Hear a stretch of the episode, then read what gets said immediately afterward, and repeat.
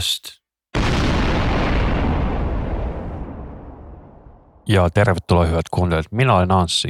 Minä olen Rami. Ja olisitte nähneet äsken Rami ilme, kun se kuuli eka kertaa tuon biisin, se vaan hihitteli tuossa. Aikamoinen The Crashin joku B-puoli.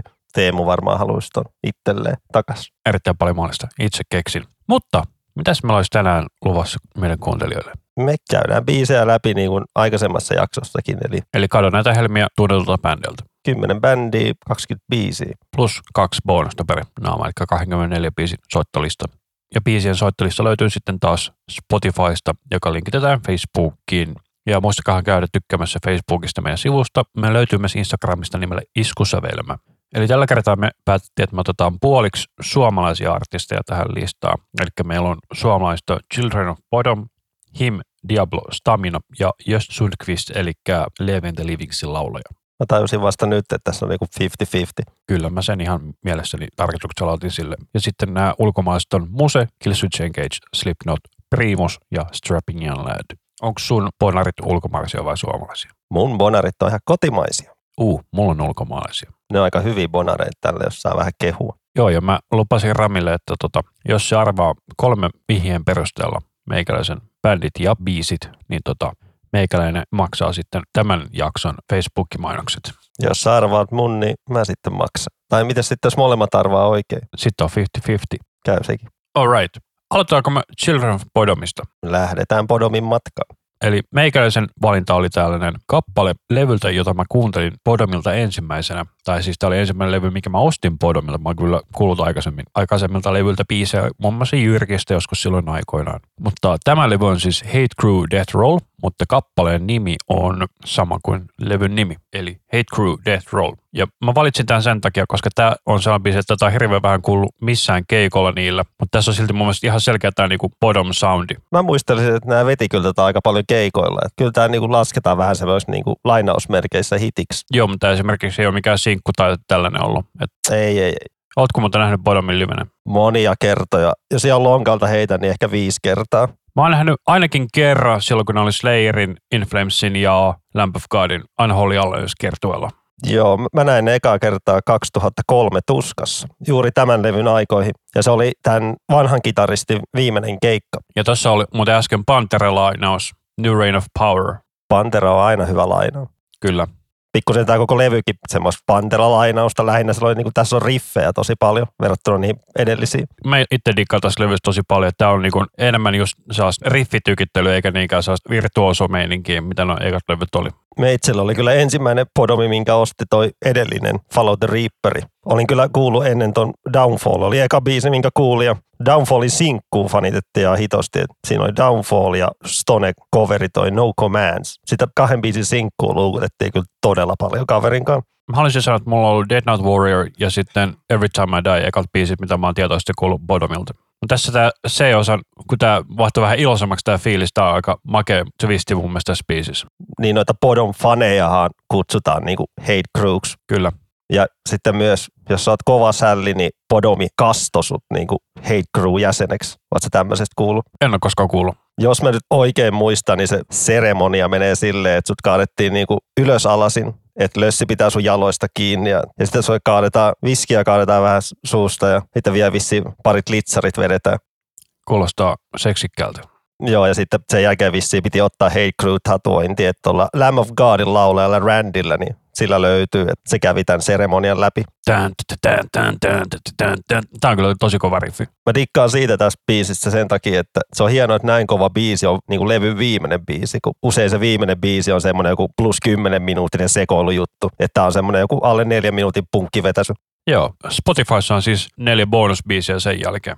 joista kaksi näyttää olevan kovereita. Öö, niin, Needle 247 live ja sitten Somebody Put Something in My Drink Silent Scream on bonusbiisejä. Se oli Ra- Ramonessi ja Slayer-coveri. Mun omalla levyllä taitaa olla pelkkä Silent Scream, viimeinen biisi. Jos mä oikein muistan, niin tämäkin levy joutui tuohon kopiosuojausrumpaan, mitä oli tuohon aikaan. Ja myös yksi toinenkin levy, mikä täällä tulee esillä. Että täällä oli takakannessa isot tekstit, että tämä on kopiosuojattu, bla bla bla. Kun se oli vissi tähän aikaan se piratismi sun muu todella korkealla. Niin oli, ja se oli muuten aivan todella pyllystä, jos ette koskaan niin kuin, elänyt sitä aikaa. Että jos sä laitat CD sun tietokoneeseen, se saattoi niin kuin, prikkaa sun CD-soittimen, mikä oli todella syvältä hanurista. Meitsi muistaa, että mä niinku, mulla oli tämä ostettu levy ja mä en saanut tehty siitä MP3 itselleni, koska se oli semmoinen kopiosuojattu. Mä en tiedä, mulla oli aina sellainen CD-asema, että mä pystyn laittamaan minkä tahansa levy, painan shiftin pohjaan, kun levy kelkka oli menossa sisään, niin sitten se ei alkanut lukea sieltä mitään ja sitten mä vaan avasin CDX tai mikä nyt ikinä ripausohjelma oli ja sitten sillä saa tehtyä MP3 biisistä. En mä tuommoista hifistelyä osannut. Mähän olin siis Datanamin siihen aikaan. Vau. Wow. Mutta mikäs Rami sun Podomin biisi oli? Olisin halunnut ottaa tältä levyltä tai edelliseltä, mutta mä ajattelin, että ollaan nyt vähän erilainen, että ei aina samalta levyltä. Niin mä valitsin tuolta 2011 levyltä Relentless Reckless Forever levyltä, joka on kyllä muuten niin kuin Podomin huonoin. Bändi itsekin on vähän sitä mieltä, että ei lähde oikein. Niin mä otin sieltä levy viimeisen biisin, mikä mun mielestä on ihan ehdottomasti niin kuin paras biisi. Tuommoinen alle kolmen minuutin punkkirepesä kuin North Pole Drawdown. Toi basso pörinä on kyllä niin hieno. Kyllä, särebasso on aina kivaa. Tässä on niinku oikeasti HC-punkkimeininkiä. Mutta kyllä sinänsä tosi hassu niin kuin kontrasti, että siinä tulee niin tuosta nopeata HC-punkki sahausta ja sitten tulee yhtäkkiä niin kuin trillit sinne väliin. Tämä silleen niin kuin, ei ole perinteinen podomi-biisi, mutta sitten tässä taas on. Ja tässä löytyy ne kaikki podomi-elementitkin. Mutta tämä niin tempovaihtelu on sellainen, että se on yleensä, mitä podomi-biiseissä ei yleensä tule, että ne tulee noin niin isoja tempomuutoksia todella nopeasti niin kuin tuossa mainitsin, että toi loppulevy sitten onkin aika, ei se oikein lähe, että vähän jotain yritetty, ehkä vähän liikaa, mutta tämäkin on levy viimeinen biisi, niin tämä lähtee. Tämä on ainoa biisi, mikä tällä levy jäänyt mieleen, niin kuin, että tämä on kova. Toi itse asiassa on levy, mä en ole siitä muuta kuin mikä tuo Shovel Nakata, on se sinkkubiisi tuolta levyltä, jos mä väärin muista. Saattaa olla, ei, ei oikein, ei muista kuin kymmenen vuotta vanha levy, että mikä siellä nyt oli eka sinkkuna ja tolleen, mutta jotenkin Podomi oli tähän aikaan jotain. Eikö mun mielestä se taas on tyyli ainoa sinkku koko levyllä? Ja hyvin mahdollista. Että oliko tätä edellinen se Blood Drunk, niin sekin menee tähän vähän niin kuin samaan kategoriaan, että ei oikein lähe. Kun tämä oli ymmärtääkseni näitä viimeisiä levyjä, mitä ne teki Spinelle, sitten hän siirtyi Nuclear Blastille, eikö se näin mennyt? Kyllä tämä on jo Nuclear Blastilla, mutta ehkä se lopullinen siirto sitten tuli vasta. Ainakin tuossa levyn infossa lukee, että Spin Farm Oy. Okei, okay. Ei kun tämähän näkeekin, että seuraava Halo of Blood on ihan pelkkää Nuclear Blasti. Yes tähän uudempaan Bodomiin ei ole niin kova sidosta kuin niin ensimmäisiin levyihin. No paitsi debyyttistä en tykkää, mutta Hate Breeder, Follow the Reaper ja Hate Crew on niin ne Bodomin kova trilogia. Mä oon ihan samaa mieltä, että kyllä sitä niin kuin Something Wildiakin jaksaa joskus kuunnella, mutta se on liian semmoista ihan sekopäistä. Onhan siinä Dead Night Warrior ja toi Lake Bodomi, mutta muuten se on vähän mun mielestä ADHD. Törkeä kovin se on kyllä soitettu se levy. Tyypit on, on 18-vuotiaita kuitenkin siinä on mun mielestä menty siitä, että, että sanotaan, että jos on osaamiskaala on niin kuin 0-100 ja ollaan menty just niin kuin puolikas pykälässä niin kuin osaamistason alle, että niin kuin mennään ihan niin kuin osaamisten äärirajoille siinä ekalla levyllä. Mutta kyllä Aleksi silti tosi tiukasti soitti silläkin levyllä. Siinä Something Wildissa oli hauskaa, että kun ne pyöri eri nimellä ennen, mikä In Earth nimellä teki joku kolme demoa, sitten ne sai sopparin.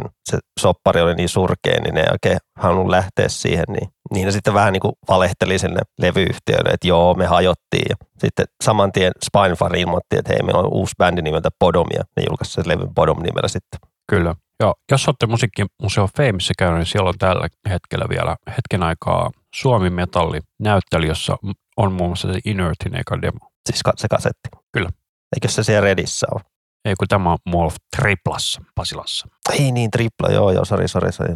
Unohtaa Redi ja tripla ja sekoittaa keskenään. No, no samaan aikaan tehty kummatkin kummatkin aikamoisia sokkeloita, että menette sinne triplaan, ette Rediin, niin löydätte musiikkimuseo Feimin kyllä se Redi on enemmän kyllä semmoinen muuttuva labyrintti. Että kun sieltä kävi hakemaan tuskaliput, niin oli ihan eksyksissä. Että sen, onneksi siellä oli sentään kyltit, että tänne päin tuskaan. Niin. Mä muistan, tota, mä olin Redin Tokmanin avajaisissa, sinne oli varattu tuhat ämpäriä. Ja ovet kun aukesi, niin se oli kahdeksan ihmistä jonossa. Jengi ei vaan löytänyt paikalle. Ei sinne edelleenkään jengi oikein löydä paikalle. Niin, mutta se oli mun mielestä hirveän huvittavaa. Niitä ämpäreitä oli siis melkein kello yhdeksän asti illalla saman päivän. Kai sä sen otit kaksi mukaan? No, yksi mulla yksi vaimen, kyllä. Hyvä. Mutta seuraavaksi siirrymme tähän toiseen isoon suomalaiseen, eli His Infernal Majesty, eli Himiin. minkäs kappaleen Rami olet valinnut tältä yhtiöltä? Sanotaan näin, että samalta levyllä olisin halunnut ottaa kuin sinä, mutta mä halusin taas olla vähän erilainen. Ja piti vähän pohtiikin, että minkä biisi ottaa. Ja mun on itse asiassa pakko tunnustaa, tämä levy, mistä sä tämän valitsit, mä en ole kuunnellut yhtään kappaletta tästä koskaan. Tämä levy on todella, todella aliarvostettu. Tullut vuonna 2010 Screamworks Love in Theory and Practice. Joo, siinä on sellainen tarina taustalla. Tämä siis ei ollut se Ramin valinta, tämä oli levyn nimi. Öö, Himiltä oli siis tullut sitä ennen kolme muuta levyä, e, minäpä kurkkaan, koska en muista ulkoa. Joo, eli Himiltä oli sitä ennen tullut just kolme aika keskinkertaista levyä, eli Uneasy Listening Volume 1 ja 2 ja Venus Doom. Venus Doom oli vielä hyvä, mutta sitten sitä ennen tuli vielä Dark Light, josta mä itse en koskaan välittänyt. Noi Uneasy Listening jutut on sellaisia kokoelmia, että siinä on niin remiksejä noista vanhoista biiseistä. Joo, mutta en mä tykännyt niistä silti. En minäkään. Ja toi Dark Lightkin oli vähän liian jotenkin, en mä tiedä, ei mitään. Mutta Venus Doom on kyllä niin kuin himin parhaimpia. Kyllä, mutta sit, sitä ennen sieltä tuli kuitenkin Love Metal ja Deep Shadows and Brilliant Highlights ja Razor Blade Romance ja sitten niiden eka levy, joka kuulostaa koko levy, mutta sitä se ei oikeasti ole. Niin, täältä Screamworks-levyltä otin ton biisin Dying Song, mikä on ollut ihan, silloin kun eka kertaa kuuli levy, niin tämä nousi heti omaksi suosikiksi täältä levyltä. Et koko levy on todella hyvä, että ehkä vähän tämmöisiä popimpia biisejä. En tiedä, vaikuttiko siihen, että Ville Valo oli eka kertaa tämän levyn teossa niin kuin selvinpäin.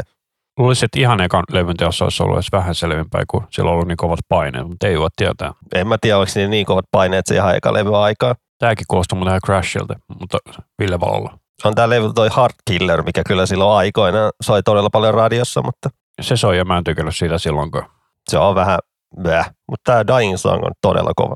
Että Villen laulu kuulostaa jotenkin todella hyvältä täältä levyllä. Varmaan se, jos ei vetänyt mitään ylimääräistä, niin ääni kuulostaa paremmalta. Näinhän se on. Mutta se on myös ihan totta, että se on aivan todella, todella vaikeaa tehdä kymmenen todella hyvää levyä putkeen. Että se pakko on välillä tulla vähän huonompiakin levyjä. Tämä oli mun mielestä sellainen, että mä en jotenkin vaan pystynyt, että jos sulla tulee kolme huonoa levyä, ei hirveästi anna odotuksia seuraavaan levylle. Et se olisi ollut kiva, jos tämä olisi ollut se viimeinen him-levy, mutta kun ei ollut, että tuli vielä se joku, joku, joku nimi on nyt hukassa. Se on joku SVR, eikö se joku, toi joku remix-levy? Vai oliko se just tää? Ei, koska kun se on 2013 Tears on the Tape. Ei mitään muistikuvaa koko levystä. Ja sitä ei edes näköjään löydy Spotifysta. Kertoo vissiin vähän siitä levystä. Aika jännä juttu, että ei löydy. Mutta sitten löytyy kuitenkin samana vuonna, kun tämä levy tuli, nyt tällainen kuin SVRMXS, eli joku remixilevy tullut 2010, koska kuulukkaa. Eihän tuolla Himin viimeisen levyllä edes tyyli ollut enää rummuissa sitä kaasua. Gas Lipstick vai mikä se nimi on? Kummankin nimellähän se meni. Että oli se eri rumpali, niin tämä olisi voinut olla se viimeinen levy, tämä Screamworks. Olisi ollut hieno päätös. Nyt mä taisin, että SV tarkoittaa Screamworks Remixes. Sitä oppii tänään kaikki. Näitkö koskaan Himi livenä? Olen nähnyt himilivinä. Mä olen nähnyt sen, kun se oli Metallican lämpärinä. Niin, joo, itse en ollut, mutta eikö se ollut joku 2007-2008? No mä oon nähnyt Metallican tasan kaksi kertaa. Ekalle kerran lämpärinä oli Lost Prophets ja äh, Slipknot ja toisella kerralla oli Diablo ja Him. Ja Ville Valo oli todella sen näköinen, että se ei nauttinut siitä keikassa. Se oli todella krapulaisen näköinen. Voin uskoa. Sekin oli vissiin tuolla stadionilla. Joo, kyllä. Olympiastadionilla. Itse näin se Himin kerran ja viimeisen kerran, kun se oli tuolla Tuskassa 2017. Oli todella hyvä keikka. Oli vähän tämmöinen samanlainen sää kuin tällä hetkellä tuo ulkona, että vettä ropisee ja on kylmä. Ainoa ero, että tuska on kuitenkin heinäkuussa. Niin oli pipo ja hanskat ja takki päällä ja silti oli kylmä. Mutta onneksi oli vähän hiprakassa, niin keikka tuntui todella hyvältä. Ja se oli hyvä. Itse olen tällä hetkellä hieman krapulassa, tulin juuri tänään ristelyltä. Mutta ei se mitään. Jatketaan kuuntelua. Mikä se sun biisi on? Mun kappale on sellainen, joka Spotifyssa on väärässä biisijärjestyksessä, mutta tässä alkuperäisessä albumijärjestyksessä tämä on Himin debyyttialbumin ensimmäinen kappale For You. Ja tämä on mun mielestä edelleen, me ollaan keskusteltu tästä biisistä aikaisemminkin ja mä oon edelleen sitä mieltä, että tämä on Himin koko uran rankin biisi, mitä niiltä on koskaan tullut. Et jos ette ole kuullut, niin noin kolmen minuutin kohdalta lähtee todella raskas kohta. Piti käydä vähän tästä levystä käydä lukemassa tälleen, eli vähän ta- taustatutkimusta, niin kyllä tämä levy, tämä oli niin kuin alun perin ykkösbiisi levyllä, ja se oli, siinä oli koomista, että siinä biisin lopussa oli sulkeissa intro, kun levyyhtiö niin kuin halusi niin kuin tolleen merkata, että, että tämä on sitten intro, että koko levy ei ole niin kuin tämmöistä menoa, ja koomista tälleen kun ajattelee. Neljän minuutin intro-biisi, kyllä. Ja tämä levy oli myös levyyhtiön mielestä liian lyhyt, että tämä kesti sen 32 minuuttia, ne sanoi, että ei tarvii lisää tavaraa, niin sen takia tässä on se Don't Fear the Reaper-coveri. Joo, tässä levyllä on myös toinen coveri, joka on siis Chris Isaacin Wicked Game, joka oli se syy, minkä takia him itse asiassa sainattiin, koska levyyhtiö tykkäsi siitä coverissa niin paljon. Niin kuin niitä tuli se yksi EP ennen tätä, jota, josta pyydetään nykyään ja satoja euroa, vanko enemmänkin. Tuhansia euroa löytyy eBayssä, katsoin. Mutta se on eri asia, kaikkea saa pyytää, se on eri asia, mitä, mitä siitä saa. Ja levyyhtiö valitti myös tästä kannestakin, että ne ei tykännyt, että kannessa on pelkkä laulaja. Onneksi sitten seuraavalla kannessa ei ole muita kuin Ville Valo. Ja sitä seuraava, ehkä sen kolmannen levyn jälkeen ne tajuskin, että ehkä keksitään jotain muutakin kuin meillä laulaja kanteen. Mutta kun sä laitoit mulle tämän biisin, niin mä olin tämän ihan kokonaan unohtanut. Et ei ole ihan se mun suosikkeja tältä levyltä. Mä olisin itse halunnut valita tältä levyltä on It's All Tears, kun sen nimi on. Joo. Se alkaa niinku jykevästi. Se on niinku heti alkaa biisi käyntiin. Et, et tässä on törkeä kova tämä kitarasoundi tällä levyllä muutenkin. Tässä on todella hyvä kitarasoundi, että Hiili Hiilis mä oon tuottanut todella hyvän levyn. Se kävi joskus silloin, kun mä olin opiskelemassa AMKssa, niin se kävi meille musiikituotannosta pari kurssia vetämässä. Se on todella mukava mies. Tai pari luontoa korjaa.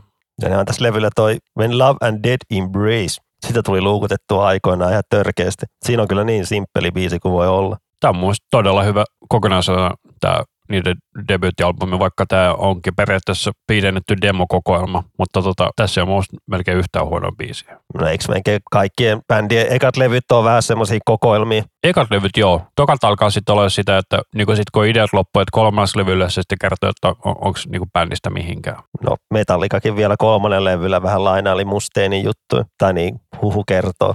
Joo, ja Metallica nyt oli, tämä on niin kova riffi, koska lähtee vielä hevimmin sama riffi. Tämä ei kyllä varmaan ihan perusvireessä meettää kitara. Ei todellakaan. Tuosta kun kuuntelee, niin en mä erota mikä vire toi. Ei toi missään... Mä haluaisin sanoa toi seiskakielinen vireessä. En mä usko, että millään seiskalla on menty. Hiilihiilis, mä oon tuntia saatossa olla jopa droppi A. Ihan perskuleen muhkea soundi. Miksei nykypäivänä näe tämmöisiä kitarasoundeja? Ja muutenkin törkeä kova, törkeä kova. Hieno levy. Oh. Mutta sitten tosiaan niin seuraavaksi siirrytään taas tähän mulla samaan kaavaan. Eli ensimmäinen levy, jonka mä olen bändiltä ostanut, joka on tähän mennessä nyt kaikilla itse asiassa ensimmäisellä neljällä artistilla omalla kohdalla tulee olemaan paikkansa. Eli tämä on Diablo, tämä meidän seuraava yhtiö. Ja valitsemani kappale on Eternium-levyltä, joka taitaa edelleen olla bändin menestyneen levy. Ja tämä oli vähän sellainen kirjaimellisesti overnight sensation. Kun tämä levy tuli, niin Diablo oli joka vitun paikassa, radiossa, mediassa, telkkarissa. Se oli niin ihan naurettava siihen edelliseen levyyn verrattuna, kun kukaan ollut kuullukaan koko bändistä. Minä taas vähän päden, että me oltiin kuultu kaveriporukalla, koska nämä oli Machine Headin lämpärinä 2002 nosturissa. Ja niitä oli just ilmestynyt se edellinen Renaissance-levy. Joo, mutta tämä levy oli niinku sellainen, että tämä on niinku suunnilleen hittiä hitin perä, kun tämän kuuli. Mä silleen niinku, ei näin kova levy pysty olemaan tämä on mun mielestä edelleen yksi parhaimpia tämän aikakauden levy, eli miltä sitä on 2004 vuodelta, tämä nyt sitten on. Kyllä. Ja tota, se edellinen levy on kyllä vielä kovempi. Mutta siellä on mun mielestä enemmän huonoja biisejä, se on mun mielestä se, tai sellaisia heikompia kappaleita. Väärä mielipide havaittu, väärä mielipide havaittu. Kyllä, niskalaukaus tulee viik- viikon päästä. Eli sillä edellisellä levyllä on kuitenkin toi Paleface räppäämässä. Joo, ja tällä levyllä oli, en muista kuka tuossa Queen of Entity-kappaleessa, mutta siinä on myös vierailija. Siellä on artisti nimeltä Jyt, J-Y-T-T, ei sano yhtään mitään. Se on jostain bändistä, en nyt muista ulkoa. Olihan tässä tuommoinen miesköörikin, että vetämässä taustalaulua esimerkiksi Rottensanin Keijo siellä huutamassa ja sen kyllä kuulee tuolla, olisikohan tuolla In Flesh-biisissä pystyy erottaa ihan selvästi Keijo ääni. Keijolla on sellainen ääni, että se erottaa muutakin aika hyvin. Mutta tosiaan tämä kappale, minkä mä valitsin, on levyn neloskappale, joka siis silloin kun bändin näin Tavastella livenä, kun keikka oli loppuun myyty, niin mä olin silloin eturivissä, kun tämä biisi alkoi soimaan. Mä tykkään tämän Diablon näistä soolojutuista, mitä näissä kaikissa biiseissä on. Niin, täällä kuulopää lead-kitarissa Marko Uteriasella on todella hyvä lead-soundi. Mä dikkaan. Mesa Boogie laulaa siellä. Mutta joo, me tätä Eternium-levyä kyllä kavereiden kanssa kuunneltiin niin paljon. Me pidettiin aikoinaan heavy-saunakin että siellä saunottiin ja kuunneltiin paljon metallia tolleen, niin tämä levy soi paljon. Mutta sitten kerron semmoisen paljastuksen, että sitten siellä yhdessä vaiheessa iltaa meidän piti piilottaa tämä levy, koska nimeä en mainitse, mutta henkilö varmaan kuuntelee tätä lähetystä, niin ehkä tietää, ehkä ei. Niin me piilotettiin tämä levy, koska hän halusi kuunnella The Preacher-biisiä koko ajan. Koska Breacher-biisin alussahan on se, no voi purkele, ja se oli kuulemma parasta ikinä, sitä biisiä piti kuunnella koko ajan, niin me sitten päätettiin jossain välissä, että nyt piilotetaan levyä ja sanotaan, että öö, se hävisi jonnekin. Tällä kaverilla oli vähän taipumusta lainausmerkeissä raiskata biisejä, että kuunnellaan samaa biisiä joku pari tuntia putkeen. Niin sanotusti punishment-kuuntelua. Juuri näin. Erään In Flames-biisinkin hän on pilannut aika hyvin, että traumat on edelleen siitä, että terveisiä vaan, hän varmaan tietää itsekin. Ja tälläkin levyllä oli sitä kopiosuojaustuubaa, mitä sillä Podomin levylläkin oli. Niin muuten oli.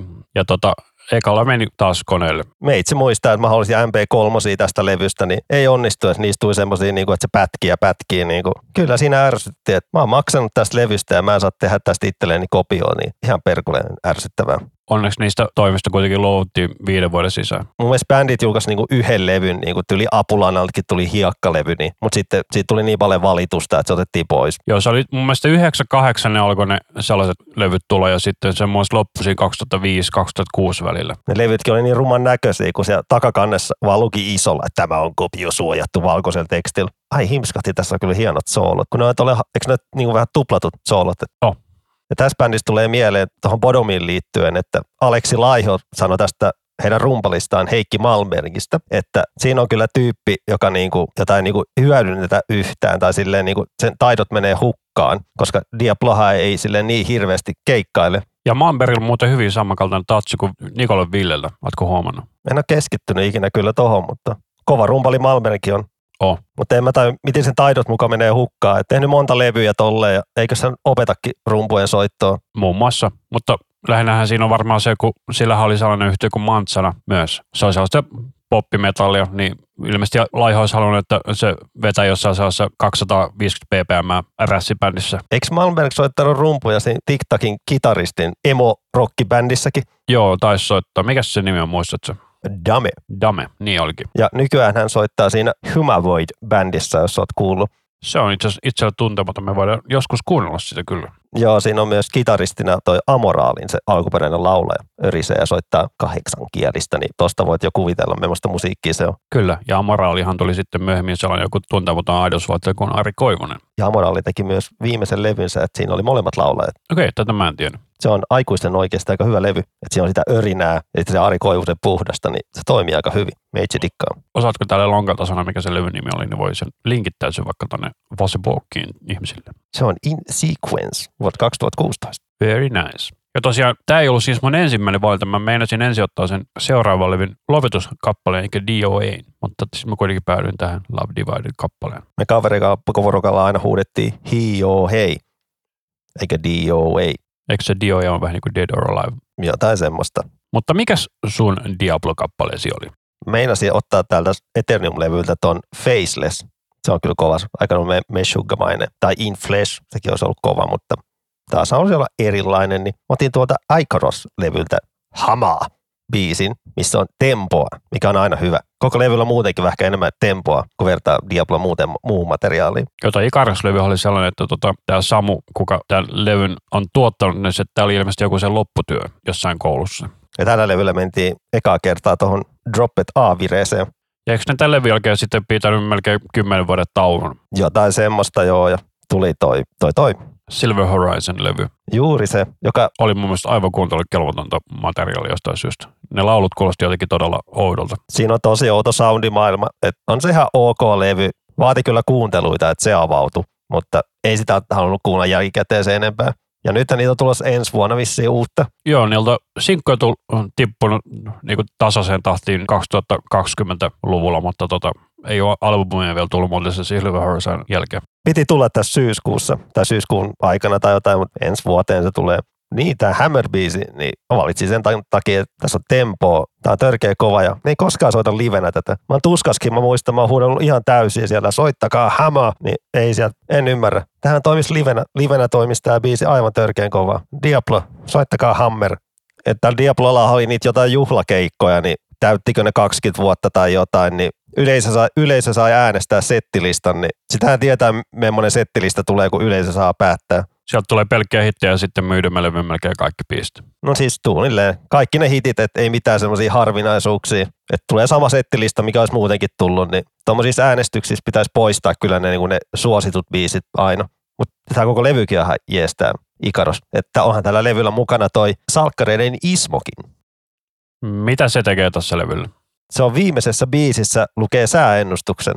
Huhhuh. Sitten on niin kauan aikaa, kun mä oon tätä levyä kuunnellut, en mä edes muista tuollaista. Mimik 47 taas on niinku se viimeinen levy, mitä mä kuuntelin sille aktiivisesti. Tätä mä taisin kuunnella se yksi, kaksi, kolme kertaa. Kyllä itse vielä tätä Ikarossia kyllä fanitti paljon, mutta kyllä tämän jälkeen vähän Diablo-kiinnostus on lopahtanut ja noin uudemmat sinkutkaan ei kyllä nostanut kiinnostusta. Kyllä se uusi, uusi levy pitää kyllä tsekata, koska Diablo, Diablo, se voi olla hyvä kama, niin annan kyllä mahdollisuuden. Yes, ja seuraavaksi me siirrytään sitten tähän bändiin, josta olemme myös aikaisemmin keskustelleet podcastissa, eli Stamina, joka oikeastaan Mokoman kanssa nosti tämän suomenkielisen hevin taas kuuliksi. Niin kuin, kun puhutaan oikeasti hevistä, kun oli kuitenkin Timo Rautian ja kotiteollisuus, mutta olihan Mokoma ja Stamina nyt vähän niin kuin rankempaa. Kyllä mä sanoisin, että tämä niskateollisuus on sitten aivan eri asia. Se on kuitenkin hard rockia, mikä vetää suomeksi. Tämä on aika hyvä coverbandille, nimi Niskateollisuus. Ei, mutta siis sehän oli ihan termi, mitä käytettiin silloin. Ei tämmöisiä 20 vuotta vanhoja juttuja enää muista. Joo, silloin oli kaikki nämä kolmetavuiset, niin kuin Kamara ja Ankara ja Vasara ja kaikki tällaiset oli tosi suosittuja myös silloin bändiniminä, mitkä oli tätä niskateollisuusmusiikkia. Niin sulla oli kyllä erikoinen stamina-valinta, että mä olin sille hetkinen, mikä biisi tää. Tai kyllä mä levyn kannen tunnistin, että tää on sieltä, no sä voit kertoa. Minun valintanihan tulee tämän sinun valintasi jälkeen, mutta mä voin kertoa, että tämä mun valintani on siis ensimmäiseltä Stamina-demolta, mitä mä olin koskaan kuullut. Se oli mun ensimmäinen biisi Stamina, mitä mä koskaan kuulin. Oli, omistit sä näitä demoja, tai onko sun vielä niitä tallessa? Mulla on ne edelleen mutsi vintilät. Niistä saisi rahaakin. Että Discogsissa pyydetään tästä kyseisestä EPstä 60 euroa. Joku tarjosi mulle 120 euroa silloin aikoina, ennen kuin tämä vanha paskaa kokoelma tuli. Olisit myynyt. Nekin on, eikö nekin ole CDR-kopioita? Oh, siis ne on käytännössä ihan arvottomia nykyisin. Mä muistan, että sä mulle tämän Staminan laitoit. Mä en tiedä, varmaan tähän aikaa tai, tai 2000, niin 2003-2004 laitoit mulle, mutta ei nämä ihan nämä ekat jutut mulle iskenyt niin kovaa. Joo, nämä tuli, tämä oli sellainen kuin väkivaltakunta-niminen EP, mistä tämä, tai demo EP, mistä tämä mun biisi on. Mutta mikä tämä sun valinta on? Joo, kun sä valitsit vähän vanhempaa, niin mä otin, no ei tämä nyt uutta ja uutta, vaan 2012 Nocebo-levyltä, niin tänään on tuottanut tuommoinen henkilö kuin Joe Baresi, joka on tyyliin miksannut Toolia, Slipknotia ja tuottanut Queens of the Stone Age, että ei ole mikään turha kaveri. Kyllä, ja tota, mä muistan, mä olin näihin aikoihin tota, Filmoksella töissä, mä en ole ihan varma, saisiko tätä kertoa, mutta kuulemma se miksaus, mitä Mika Jussila sai, niin se oli aivan täysin särällä. Että kitarat koosti aivan kauan, niin se joutui todella paljon seivaa sitä miksausta masteroinnissa. Että se on niin kuin kuuntelukelpoista matskua. Wow. Toivon mukaan nyt ei ole mitään ongelmia, kun te kerrot tuommoisia tarinoita. Tästä on nyt kymmenen vuotta jo aikaa, että mä ihan sama tässä vaiheessa. Murha ei vanhene koskaan. Tämä on ihan totta. Tämä on kyllä kiva levy, paitsi toi englanninkielinen biisi on niinku ihan turhake. Että onhan sitä minä ennenkin silloin alkuaikoina veti englanniksi muutamat demot. Joo, ja Antti oli sellaisessa bändissä kuin Royal Max ja Royal Max 2, joka oli sama yhtiö, mutta niillä oli eri niminen, nimi jostain syystä, ja silloin, siinäkin se lauloi englanniksi. Löytyyköhän niitä Royal Maxeja tuolta YouTubesta tai Mixeristä enää? Ei löydy, mutta mulla saattaa löytyä jostain tuolta Mutsin nullakolta ne levyt. Mitä sulta ei löytyy sieltä Mutsin nullakolta? Ruumiita. Vielä.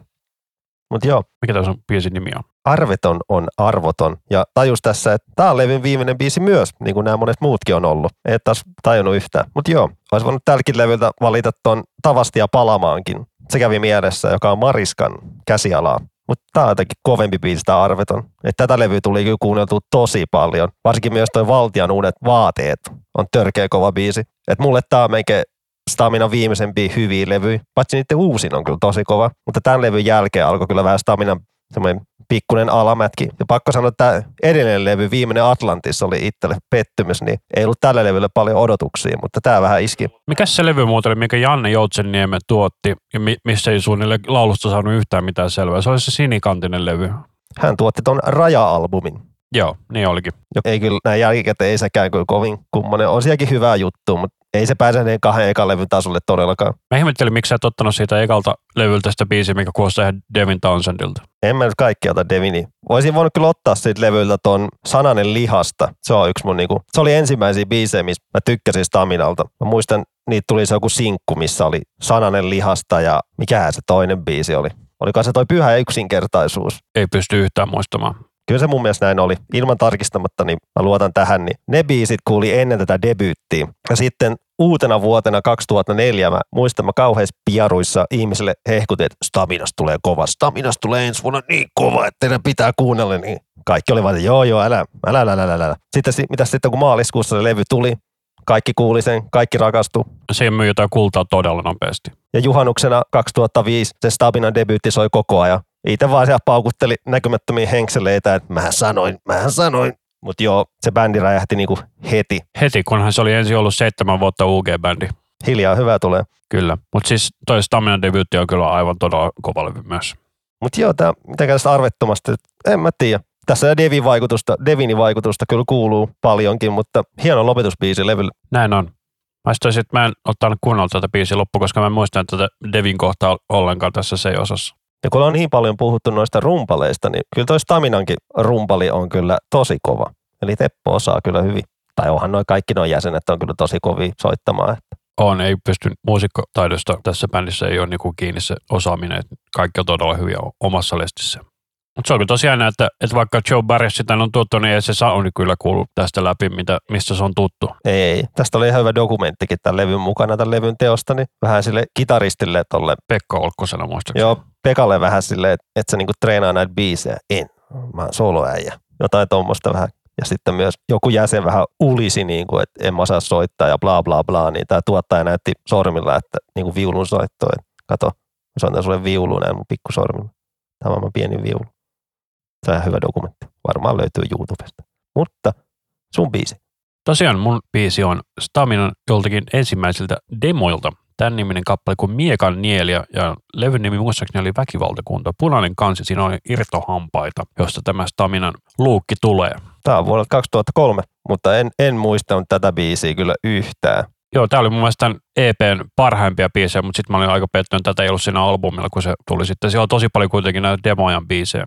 Ja mä haluaisin melkeinpä väittää, että vanha paska tällä versio, niin tämä on laulettu uusi, koska nämä kuulostaa eriltä nämä laulut kuin mitä siinä demolla. Sun pitää käydä hakea se demo sieltä mutsilta. Me voidaan ottaa se tuosta tietokoneelta. Mulla on siellä biisit MP3. Noista vanhoista biiseistä, niin mä tykkään tuosta Vihaa-biisistä. Vihaan ja vihaan ja vihaan. Sekin löytyy täältä vanhalta kakkalevyltä. Tai mikä tämä levy? Vanhaa paskaa mukava ruskeavälinen kanski ja kaikkea. Joo, se on noita, noita mulla ei ole ollut. Elämäni repliikki todennäköisesti on, mutta niinku. Tässä oli vissiin kaikki ne suomeksi lauletut vanhat demot ja oli siellä lopussa vissiin yksi biisi englanniksi vielä. Joo, ja tosiaan niin nämä ekat kuusi biisiä oli sellaisia, että niitä mä en ollut kuullut. Että muut mulla löytyy cd tai cdr Ja ihan ostettuna bändiltä, ei siis mitenkään piratoituna. Itse en suostunut ostaa niitä, koska ne pyysi mun aika kovaa hintaa niistä. Joo, se oli mutta aika kova. Mun mielestä pystyi 6 euroa levyltä, joka oli siihen aikaan niin demobändiltä mun aika kallis hinta. Kun mun mielestä perusdemobändit myy jotain kahdella eurolla, kolmella eurolla tai jotain, niin 6 euroa ja siellä vielä postikulu, niin se kyllä mun mielestä oli todella kova hinta. Ja oli vähän se, että no ei mua nyt noin paljon kiinnosta.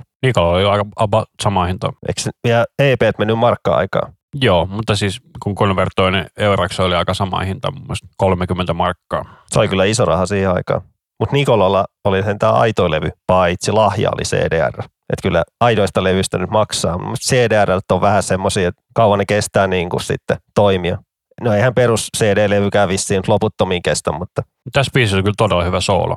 Kyllä ne osasi tähän aikaan vetää kyllä jo hyvin. Että ihme, että sai sitten sopparia. Kyllä nämä järjesti tuonne Lemillekin itse keikan, miten ne hommas Bodomi just tähän aikoihin, tai vissiin vähän ennen, vissiin Hatebreedin aikaa tai da, kuitenkin. Niin näiden DVD-lläkin on kuvaa niin backstageilta, kun nämä kasailee vaan Legoja Bodomin tyyppien kanssa. Tätä mä en ole nähnytkään. Se on hyvä niitä DVD, mikä on se, onko se joku ensimmäiset kymmenen vuotta tai jotain, niin kuin, menee ihan helposti parhaimpiin bändi-DVD-listoihin. Että siinä on kunnon dokumenttia ja paljon liveä. Yes, mutta niin, tosiaan. Seuraavaksi me valittiin ensin Levi and the Leavings, mutta sitten me vaihdettiin se Jöstä Sundqvistiin, koska tämä kappale, mikä Rami halusi, niin se ei olekaan Leevi-tuotantoa, mutta ei mennä siihen vielä. Tämä meikäläisen valinta on Levi and the Leavingsin viimeiseksi jäänältä levyltä, ja tämä on sellainen biisi, että mä itse löysin, kuten hyvin moni muukin suomalainen, niin keskiviikko kokoelma-albumin kautta Leevin tuotannon kokonaisuudessaan. Mutta tämä on tullut niiden kokoelmien jälkeen. Ja kun nämä Leevin biisit tuli Spotify, niin tämä tuossa tyyli eka biisi, minkä mä kuuntelin täältä levyltä. Ja tässä mainittiin kännykkää. Mä olin hirveän ihmeessäni, että onko jostain ollut vielä elossa silloin, kun kännykät oli juttu. Eikö tämä levy tullut 2002 tai näin muistelisin? 2003 sanoo Spotify, mutta se saattaa olla myös väärässä. Mutta joo, tämä oli mulle ihan tuntematon biisi, kun totta kai Leevi fanittaa, ja, mutta tietää kaikki ne hittibiisit, ja niitä hittibiisejä on niin kuin, Ainakin 40. no vähintään ja vielä toiset 40 Niin, torstai-kokoelma oli kans toinen, mutta siinä ei ollut niin paljon hyviä biisejä kuin keskiviikolla. keskiviikko oli paremmin, kun siellä oli se ja- laula Jenna Ellinora Alexandra biisi, niin se on kova biisi, koska siinä on alakerran rami. Oho. Kyllä. Ja mä muistan sen levyn sen takia, kun Riparilla se soi ihan hitosti. Että siellä niinku kyllä tykästy Leeviin, kun sitä soitettiin niin paljon siellä. Joo, mekin kuunneltiin sitä peruskoulussa jostain syystä tosi paljon. Joo, ja mutsi fanittaa ja tolleen, niin kyllä tämä Leevi on ollut tuttu koko elämää. Ja, mutta oli tämä hyvä biisi, kun mä kuuntelin, että tulee kyllä vähän ikävä. Ja tämä kappale tosiaan on sen niminen kuin käsi pohjaa tuolta hopea hääpäivää levyltä. Ja tosiaan kun mä itse en ole sellainen, että mä kuuntelen yleensä biisien sanoja, mutta tässä biisissä jotenkin tämä, että mennään piilon pahamaailmaan tuottamalla kännykkää, niin mun mielestä se oli aika hyvä analogia. Eikä sitä Gösta kuollut lähestulkoon tämän levyn jälkeen, 2003, Hyvin pian sen jälkeen kyllä. alle 50 Olisi ollut vielä paljon annettavaa. Ja mä voisin sanoa, että jos, jos se olisi ollut elossa, niin se olisi ollut todella kova vaihtari tuohon Vain elämään ohjelmaan. Jos olisi edes lähtenyt mukaan, mä vähän veikkaan, että ei olisi lähtenyt mukaan. Mä veikkaan, että ei olisi lähtenyt todellakaan. Kun eihän se tykännyt antaa haastattelujakaan paljon. Ja livenä ne ei koskaan vetänyt. Aika ihan järkyttäviä summia tarjottiin siitä niin kuin yhdestä keikasta, että tulkaa tänne kesäfestareille vetää yksi keikka. Niin siitäkin niin kuin ihan hirveitä summia, mutta ei lähtenyt. Ja mun se on hienoa, että kaikki ei ostettavissa rahalla. Mutta tiesitkö, että on olemassa sen niminen coverbändi kuin Lee Wings, l e e 2 v i n g s niin ne vetää Leeveä li- coverina. Mä oon nähnyt yhden keikan niitä. Siis onhan tämä soittoporukka nykyään vetää keikkaa, että siellä on, onko siellä Martikaisen Jarkkoa ja Jouni Hynystä laulamassa, tai on ollut laulamassa livekeikoilla. En osaa sanoa, mutta tämä on siis niinku ihan jostain tuolta Pohjanmaalta ymmärtääkseni, tämä Lee Wings. Mutta mikäs tämä sinun Gösta Sundqvist valintasi oli? Joo, kuten tuossa vähän mainitsin, niin ei ole Leiviltä, kun, kun nämä hitit vaan tuttuja, että ei ole koskaan noita albumeita kuunnellut, niin vähän aikaa joutui kyllä miettimään, että minkä biisin mä nyt valitsen. Että, mutta sitten tulikin mieleen, että toi Apulainen rumpali Sipe, Santa Pukki. Aivan, teki soololevyn tuossa 2002. Että siinä levyllä on kymmenen biisiä, joissa on kymmenen eri laulajaa. Että siellä löytyy Anna Erikssoni, Toni Virtasta, Timo Rautiasta ja Göstakin mukana siellä. Ja mä muistan, että tämä levy oli sellainen, että silloin kun tämä tuli, tästä tuli niinku tosi iso halu, että onko Apulanta hajoamassa. Koska tämä oli vähän niin kuin, Apulanta oli vähän niin kuin Tonin sellainen outlet, että kaikki biisit oli Tonin tekemiä, mutta tämä oli niin kuin Sipen sellainen outlet, että hän saa tehtyä kamat ulos. On Sipe tehnyt kaksi B-puolta Apulanalle sentään, mutta ei yhtään albumibiisiä. Niin, mutta jos lasketaan sitä, että Toni on tehnyt 99,8 prosenttia biiseistä, niin kyllä se on silti aika eri asia. Apulanta on Tonin vauva, et, mutta ei Sipe ole huono tekee biisejä. Että on todella hyvä soololevy ja hyviä laulajavalintoja ja tämä Göstankin biisi on todella kova. Ja minkä niminen tämä sun kappaleesi oli? Tämä on häiriintynyt kuu. Että tämä kuulostaa ihan niin kuin Leiventä Liiviksiltä. Joo, se on todella hämmentävää, koska tämä levy kuulostaa todella epäkoheisilta, mutta kaikki niin kuin, biisit kuulostaa täysin siltä laulajalta itseltä. Vähän niin kuin täällä Dave Grohlilla oli se Probot-niminen levy. Hyvin sama konsepti, mutta tämä on enemmän niin kuin iskelmämeininki. Se Probot-levy on ihan jees kyllä. Senkin olisi voinut ottaa mukaan noihin unohdettuihin helmiin. No se tulee ehkä joskus, ehkä. Me voidaan käydä sitä läpi vielä tulevaisuudessa. Todellakin, se on kyllä ar- sen arvoinen. Satutko mun se, ketä tässä on taustalla tuossa levyllä, koska tuossahan naiset taustalaulajina. Nimiä en tiedä, mutta vissiin se on sama naislaulaja, mitä noilla Leivinkin levyllä. on. Jos mä muistan oikein, niin Köstä toi ihan itse oman porukkansa sinne, että näillä mennään. Satutko yhtään muistaa, että minkä takia Leevi suostui tähän prokikseen? Ei muista yhtään. Mä yritin YouTubesta kaivaa semmoisen haastattelun, koska mä muistan, että löytyi semmoinen haastattelu 2002, että Sipe haastateltu tästä levystä, mutta en mie löytänyt sitä, että se on oma poiste taas. Mutta toi levyn kansi näyttää tosi hassut, koska toi logo näyttää ihan vanhalta suosikin logolta. Ehkä se on tarkoituskin. Kyllä. Ja se on muutenkin lainausmerkissä hyvin epäseksikään näköinen toi kansi. Se on, mutta sisällä se on tärkeää. Ja tämä on todella aliarvostettu levy, että ei tässä kukaan oikein nykyään puhu, vaikka levy täyttää ensi vuonna 20 vuotta. Että kyllä tämä levy pitäisi tulla enemmän ihmisten tietoisuuteen. Kyllä pitäisi Sipeltä vissiin jotain uuttakin levyä tulla, ja että siinä pitäisi olla sitten Pepe Wilberillä olemassa. Tai jotain, vai, tai tuleeko sama tyylinen levy jatkoksi, että on eri laulajia. Ei oikein kuulunut mitään, mutta toivon mukaan tulee. Sipe on oikeasti hyvä säveltämään. Nähtävästi, koska tämä kuulostaa just niinku oman aikansa kuuloiselta biisiltä. Ja kyllä nämä soundit on, vaikka nämä on vähän tämmöiset ohuet ja kuivat, mutta Mulla tulee jotenkin myös ultrapraa tästä mieleen, nyt kun mä lähden miettimään. Et vähän niin kuin Kerkkokoskin olisi voinut säveltää nämä. no vähän kuin tuo tuo torve ja sun muuta. Kerkkokin on kova tekee biisejä kyllä. To, hänkin todella aliarvostettu kyllä. Kyllä. Se oli yksi isompia projekteja silloin Finvoxella, kun se Kerkkokoskinen kollektiivi silloin, kun mä olin Finvoxella töissä. Ne äänitti silloista, siinä on kaksi rumpalia soitti yhtä aikaa. Ihan niin kuin levylle kaksi rumpalia soitti vai? Kyllä, kyllä. Siinä on Antti Lehtinen ja sitten oli joku toinen, minkä nimeä mä muistan, Heikki joku. Se on aika kova, että pystyy vetämään ihan niin kuin yksi yhteen toisen kanssa. Ei se helppoa ole. Ja ne soitti ilman klikkiä, se se oli mun mielestä niin kuin vielä kovempi. Varmana pari kertaa treenattu. No itse asiassa ei, ne veti melkein kaikki lapuista. Näinpä niinpä, mutta silti ammattilaisia. Ammattilaiset vetää lapuista. Kyllä, treenaamatta. Mutta se oli kyllä hieno sessio, koska tota, mä ymmärsin, että se oli miksattu sille, että pasari tuli ainoastaan pelkästään toiselta rumpalilta ja sitten silloin, jos se toinen rumpali soitti passariin silloin, kun ei tullut, niin sitten silloin tuli. Mutta muuten se oli niinku aina sille, että ainoastaan toinen pasari kuului, että esiin tuossa olisi niinku vaiheongelma. Että Risto Hemmille terveisiä, olet todella kova mies miksaamaan. Siirrytään seuraavaan bändiin, eli Muse, vai miten, sanotaanko se Muse vai? Varmaan myös englanniksi kyllä. Tai mennään suomi-tyyliin, eli Muse. Jes, mikäs tämä sun Musen kappale koska mä en ole tainnut kuulla tätä ennen tätä, kun sä olit tämän linkittänyt. Joo, tämä on tämmöistä B-puolimateriaalia. Tämä kyllä julkaistiin niinku sinkkuna, mutta tätä ei löydy miltään studiolevyltä. Ilkas mä en ollut sitä kuullut. Tuossa on ennenkin maininnut, että näkyy nuorena semmoinen kanava, kun, tai ollaan puhuttukin, vissi säkin tiesit sen, että MTV2. Joo, kyllä me puhuttiin siitä. Se on sitä aikaa, kun MTV1 alkoi tekemään melkein pelkkää reality TVtä. Joo, että MTV2 tuli niinku todella paljon musea, kun se oli tuolla just 2002-2003 niinku todella kovas nosteessa. Et niin toi tullut sitten toinen levy. Toi Origin of Symmetry oli niinku todella kova, kun siellä oli se Plucking Baby ja mitäks muuta siellä olikaan. Onko se se levy, missä oli tämä hysteria, vai onko se sitten se seuraava levy? Kyllä se Ei, hysteria. kun hysteria on siinä seuraava levy, se on siinä Absolution-levyllä. niin tuolla Origin of Symmetry oli toi Newborn ja Bliss ja mainittu Plucking Baby, mitkä oli kyllä tosi kovia hittejä. Ja oli toi myös toi Feeling Good coveri, mikä se oli tosi paljon. Ja ylipäätään se MTV2 pyöri koko ajan näitä musejuttuja, niin sieltä mä bongasin tämän mun biisi. Joo, mä itse en ollut koskaan kuullut musesta ennen kuin tuli Nights of Sidonia, mutta sitten mä kuulin hysteria jossain vaiheessa myöhemmin. Mutta joo, tämä mun biisi on semmoinen B-puoli kuin In Your World. Ja tässä on ainoa huono juttu tässä biisissä, on se, että tämä on todella lyhyt biisi. No, kaksi ja puoli min- sellainen biisi, että Ja tästä tulee vähän vihaseksi, kun tämä loppuu, että taas voinut kestää vaikka neljä ja puoli minuuttia. Kyllä. Ja mä itse asiassa just tajusin, että mehän ollaan siis sepitetty nämä asiat näiden biisien päälle, että periaatteessa jos kuuntelisi samaan aikaan toiselta esimerkiksi Ankkarista kuuntelisi nämä biisit, että se Spotifysta kuuntelisi näitä biisejä, niin voisi kuunnella meidän kommentaaria päälle, mutta koska me vähän editoidaan, niin saattaa olla, että ne vähän menee päällekkäin sitten. tekijäoikeusjutut, että ei voida soittaa näistä biisejä, mutta sitä voi laittaa myös YouTubesta, sä voit laittaa tämän biisin soimaan ja kuunnella. Tai sitten voi tehdä silleen, että aina pysäyttää podcastin siksi aikaa, että käy kuuntelemassa biisit, tulee takaisin joko ennen tai jälkeen kommentaari. Toivotaan, että tulee joskus muutos, että voidaankin näitä biisejä soittaa kokonaan. Tai väleihin tai ihan miten vaan. Kyllä uskon, että semmoinen tulee mahdolliseksi joskus, mutta mennään nyt näin. Mutta tämä on tämmöinen mun mielestä aika tosi klassinen musebiisi ja hyvä. Ja tämä on ihan tämmöinen B-puoli. Musta tuntuu, että mä oon kuullut tämän. Tämä kertsi kuulostaa tosi tutulta. Tästä oli musavideo. Että tämä julkaistiin ja sitten julkaistiin tämän kanssa semmoinen biisi kuin Dead Star, mikä on myös tosi kova. Tässä on todella musemainen tämä kitarasoundit. Että tämä niin sanottua klassista musea mulle. Että rupesi sitten levy, biisi, minkä sinä valitsit, niin se levy oli mun mielestä viimeinen museen hyvä levy. Mutta palataan siihen sitten ihan justiinsa. Mulla tulee just tosi, tosi paljon nirvana tästä biisistä mieleen, tästä In Your Worldista. Just sitä niin kuin Nevermind in Utero-aikaa. No ehkä vähän. Mutta joo, tämä on ihan liian lyhyt biisi. Että just kun tämä lähtee käyntiin, niin tämä loppuu. Että VTF-muse. Että olisi tässä vielä olla joku Britke vielä tuolla.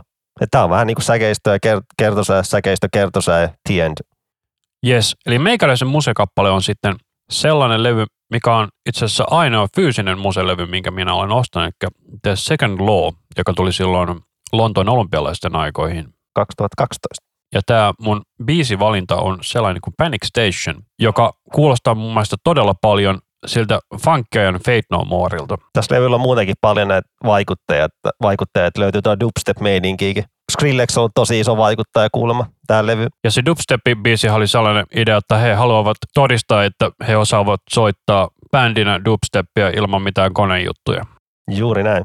Mutta tämä oli mun ainoa muselevy, minkä mä niinku ostin niinku ihan uutena. Milloin me oltiin muuten katsoa Devinisella? Koska mun mielestä mä meinasin sillä reissulla ostaa tämän. Tämä on tullut just lokakuussa 2012. Niin, koska mun mielestä mä ostin silloin tämän sieltä Lontoosta. En sitä muista, mutta lokakuussa me oltiin siellä keikalla. Joo.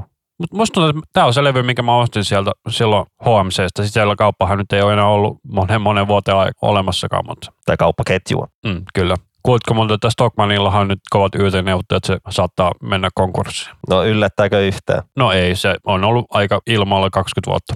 Ja näitä nettikauppoja niin paljon, mistä löysi tilaa, että kun saa halvemmalla, niin sieltähän kaikki tilaa. Mä en tiedä, onko mä aikuis siellä koskaan edes käynyt Stockmanilla sen pahemmin. Jotain keikkalippuja hakenut kyllä, mutta niin kuin mitään niin kuin vaateostoksilla tai ruokaostoksilla, niin en ole kyllä käynyt. Mä oon sitä käynyt ostaa hullulta päiviltä leffalippuja, koska ne on halvempia kuin mistään muualta. Eikä se ole, että ne keikkaliput sai sieltä ihan ylimmästä kerroksesta, muistatko? En mä tiedä, mä olen se käynyt itiksen Stockmanilla. No vähän näin väittää. Mutta tämä biisin Britke on kyllä tosi kova. Tämä onko tämä niin soolo sitten? On tää kyllä hyvä levy. Kyllä mä itsekin mietin, tältä levyltä olisi ottanut biisejä, kun tuli tätä luukutettua todella paljon siihen aikaan. Niin, että tuolla varsinkin loppupuolella löytyy, pari biisiä löytyy, toi Follow Me on kova. Ja sitten basistin laulama Save Me on todella kova. Se Save Me kertoo vähän niin kuin sen alkoholiongelmista. Että hänellä on todella kiva ääni. Taitaa olla niitä aika harvoja biisejä, missä se laulaa tuon Madnessin lisäksi. Ei vissiin muulla levyllä. Voin olla väärässä, koska tämän levyn jälkeen mua vähän lopahti kiinnostus museen ja ei ole kyllä noussut kiinnostus sen jälkeen enää yhtään. Drones oli hyvä levy. Mä kuuntelin paljon sitä silloin, kun mä olin road tripillä 2015. Mä taas muistelin, että toi 2018 vuoden levy Simulation Theory oli ihan kiva, koska siinä oli kivoja kasarivaikutteita, mutta en mä sieltä kyllä mitään biisi osaa sanoa. Yes, mutta tämä oli Muset tässä ja meidän seuraava artisti oli siis Killswitch Engage, josta me keskustelimme jo aikaisemmin tuossa Roadrunner-episodissa, että jos ette ole käynyt kuuntelemassa, niin käykää kuuntelemassa Isku sävelämään näitä aikaisempia jaksoja. Ja tätä artistia vähän toivottiin, niin tästä tulee vähän pientä toivomusta. Että eihän kaikki levy nyt käydä läpi, mutta käydään pari kivaa biisiä läpi. Joo, eli me keskusteltiin siinä Roadrunner-episodissa, että sä olet enemmän Jesse-miehiä, mutta minä olen enemmän Howard-miehiä. Jesse, Jesse. Kyllä. Mutta me nähtävästi valittiin sitten kuitenkin biisi samalta levyltä. Eli tämä on tämä Killswitch Engagein levy, jossa Jesse tuli takaisin yhtyeeseen. Joo, ja Howardilla oli toi, toisen tyypin diabetes, niin se sen takia lopetti noin hommat. Tai ei lopettanut, että palasi myöhemmin, mutta jättäytyi bändistä sen takia. Että sitten tuli Jesse palasi takaan, mikä oli hyvä juttu. Sitten siinä on se All That Remainsin Villa Bonte oli hetken aikaa keikka lauleena tuuraamassa. Niiden kertonimi oli Phil Switch Engage. Huikeeta. Se on kyllä ihan pökälle bändi kyllä muuten. Mutta se on hyvä laulaja. No on se hyvä laulaja. On niin se yksi niiden hittilevy on hyvä, mutta se ei, yeah. Joo, mutta tämä Killswitch Engagein biisi, jonka minä siis valitsin tältä Disarm the Descent-levyn In Due Time, joka oli siis levyn ensimmäinen sinkku. Mutta tämä on sellainen, että hirveän moni, ketkä dikkaa näistä alkupään tuotannosta, ei välttämättä tiedä tätä biisiä. Tämä on sellainen, että mun mielestä tässä on todella klassinen Killswitch Engage-soundi ja todella, todella tarttuva kertsi. Kyllä mä joo muistetaan musavideon, kun tää tuli. Tää tuli se biisi eikä sitten video. No aivan sama, mutta kyllä tää iski. Tuossa Jessin äänessä on semmoista voimaa ja tunnetta, mitä ei Howardin äänestä löydy. Että kun tää laulaa näitä lyriikoita, niin se tarkoittaa kyllä, mitä se laulaa. Joo, ja tämä oli sellainen, että silloin kun Jessiltä ja Adamilta tuli se niiden sivuprojekti Times of Gracein se Strength in Numbers, niin tässä on hyvin samankaltaista soundia kuin siinä. Niin mä dikkasin siitä todella paljon, mutta tämä kertsi kyllä iskee todella paljon näkisitte, kuinka paljon Raimin päältä tällä hetkellä nyökkyy tuossa. Tämä on niin, me itse edelleen tälle yhdeksän vuotta myöhemmin, niin on tämä kova viisi. Tästä tulee hyvälle mielelle. Tai vaikka, no aihe on vähän semmoinen, niin kuin, että täältä, täältä noustaan tämmöinen niin kuin, Kaikki ajallaan. Kaikki ajallaan, niin tämä on tämmöistä ihanaa jotenkin positiivista metallia. Tästä tulee hyvälle tuulelle vaan. Mutta on kyllä todella niin kuin, kova kontrasti, että tässä on niin kuin, todella niin kuin, synkkä säkeistö ja sitten on tällainen iloinen duuri kertsi, all in, do time, metsilikkaa. Tähän sai Grammy-ehdokkuudenkin. Tiesitkö sitä? En muuten tiennyt. Mikä siinä vuonna voitti, muistatko? Mä haen tästä ekana, niin katsotaan. Olisiko se ollut joku Ghost voitti? Oliko ne tohon aikaan niin kuin kova juttu? Mä en muista. Ah, tämä on 2014 ehdokkaana. Tai 2014 Grammys voitettu. Kun tämä levyhän tuli 2012. Mä en nyt ymmärrä. En mäkään. Vai onko onkaan se joku, se on vissi joku tietty aika, milloin saa, eikö tämä on tullut huhtikuussa 2013 tullut tämä levy, okei. Okay. No sit se voi olla 2014 kisossa. No niin, joo, no niin, joo. Pitää muistaa faktat. Niin, joo, tästä tulee hauskaa. No, no. Siellä on ehdokkaana Antraxin coveri. Haluatko arvaa, mistä ovat, mitä ovat coveroineet? Ei mitään joo. Mitäkään mä keksisin nopein vinkin, niin sanotaan, että... Madhouse. Ei, ei, ei.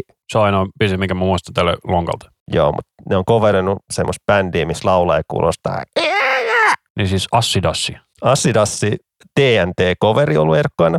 Sitten on ollut Dream Theaterin The Enemy Inside-biisi. Sitten on ollut tämä Killswitch. Sitten on ollut Volbeatin Room 24 biisi, missä on ollut King Diamond fiittaamassa. Ja biisi, joka voitti, oli Black Sabbath, God is Dead, niiden Black Sabbathin vikalevyltä 13. Eikö ne sen jälkeen mulla tullut levy? Muistan, että siitä oli todella pitkä musavideo. Siinä oli tämä uh, Rage Against the Machinein basisti ja rumpali siinä levyllä. Ei, väärin, pelkkä rumpali. Eikö mulla ollut basisti? Ei ollut basisti mukana levyllä. Sitten minä muistin väärin, mutta rumpali muistin kuitenkin. Hänkin on hyvä rumpali, tämmöinen off topic. Yes, mutta mikäs Rami sinun valintasi oli tältä samalta levyltä? Se on toi levyn, voisi sanoa levyn ballaadi, eli Always. Et vaikka tämäkin on tämmöinen haikea biisi, niin kyllä mä tuun tämmöisissä biisissä tosi iloiseksi. Nämä on kivoja biisejä. Tämä oli sellainen levy, että mä en tätä ihan hirveästi niin kokonaisuutta kuunnella. Täällä on just se kaksi, kolme hyvää biisiä tuossa A-puolella, mitä on tullut kuunneltu enemmän, mutta sitten niin kuin muuten on skipattu levy omalla kohdalla. Joo, se A-puoli tyyli, ekat viisi biisiä levyllä on törkeen kovia, sitten ehkä vähän lopahtaa. Mutta tämä tulee sieltä lopussa, tämä on niinku toiseksi viimeinen biisi, niin tämä on tosi kova. Et tosi haikea ja ei mitään niinku mättömeininkiä, oikeasti ihan niinku vähän ballaadi, vähän erilainen ballaadi, mutta meitsi dikkaa. No varmaan sanotaan meitsi dikkaa aika monta kertaa näissä lähetyksissä, mutta Se ei haittaa mitään, koska sehän kertoo vaan siitä, että sä dikkaat. ja kun mä dikkaan, niin kaikki muutkin dikkaa, ehkä. Noin Jessen kyllä puhtaat laulut niin ihani, että sori vaan Howard-fanit, että ei, ei, ei. Ei Howard pääse tämmöisiin fiiliksiin. Mutta Howardilla on erilainen se, se niin kuin puhdas soundi. Se kuulostaa enemmän siltä, että se tulee palleesta, kun tää tulee sit sydämestä. Tässä on siis enemmän tunnetta. Pitäisi kyllä nähdä livenä, että en ole kyllä Jesseä koskaan nähnyt livenä. En niin, mutta me nähtiin Killswitch Engage silloin, kun se oli Nosturissa Nikolai lämpäämässä. Juu, tästä me puhuttiin. Adami ei ollut to- kitaris, kitarassa. Siellä oli kitarassa Soilworkin vanha kitaristi, muistaakseni. Kyllä näin oli. Nimeä en saanut päähän, mutta muistan, että oli Soilworkista. Ja jos mun muisti ei petä, niin mä oon nähnyt nämä tuskassakin. En kyllä nyt muista mikä vuosi. Olisiko ollut 2010, 11, muistaakseni. Ai niin joo. Tuska 2022 on tulossa. Siinä on taas julkaistu uusia artisteja. Josta me puhuttiin jo Roadrunner Unitedilla, että sinne tuli se Merciful Fate. Vai King Diamondi. Ei, Fate. King Diamond oli siellä joitakin vuosia sitten, mitä olin katsomassa ja kehuinkin keikkaa. Mutta ensi vuonna, tu, ensi vuonna tuskaan tulee todella kovaa kamaa. Lippu on niin jo, että se on ollut jo odottamassa sen. No, pari tuskaa on ollut odottamassa jo. Kyllä. Eli 14. päivä 10. on ilman, että Merciful Fate tulee tuskaan. Mutta Alwaysin, tämä kertsi mulla jotenkin vähän tökkii, muuten tämä on kyllä todella hyvä biisi. No se kertsi on se paras juttu. Ehkä tämä Britki on ehkä vähän tämmöinen boring, mutta toi kertosä kyllä. Mutta tuolla Jessillähän tuli sellainen vähän niin kuin enemmän hard rock soolomatsku silloin joskus, kun se ei ollut bändissä. Niin tämä kuulostaa vähän siltä. Sillä oli myös, ennen kuin se tähän Killswitchiin tuli takaisin, niin sillä oli joku bändiprojekti. Vai muistaaks mä väärin? Siellä oli aika useampikin. Se oli jo, joku Empires, Se Empire Shall Fall.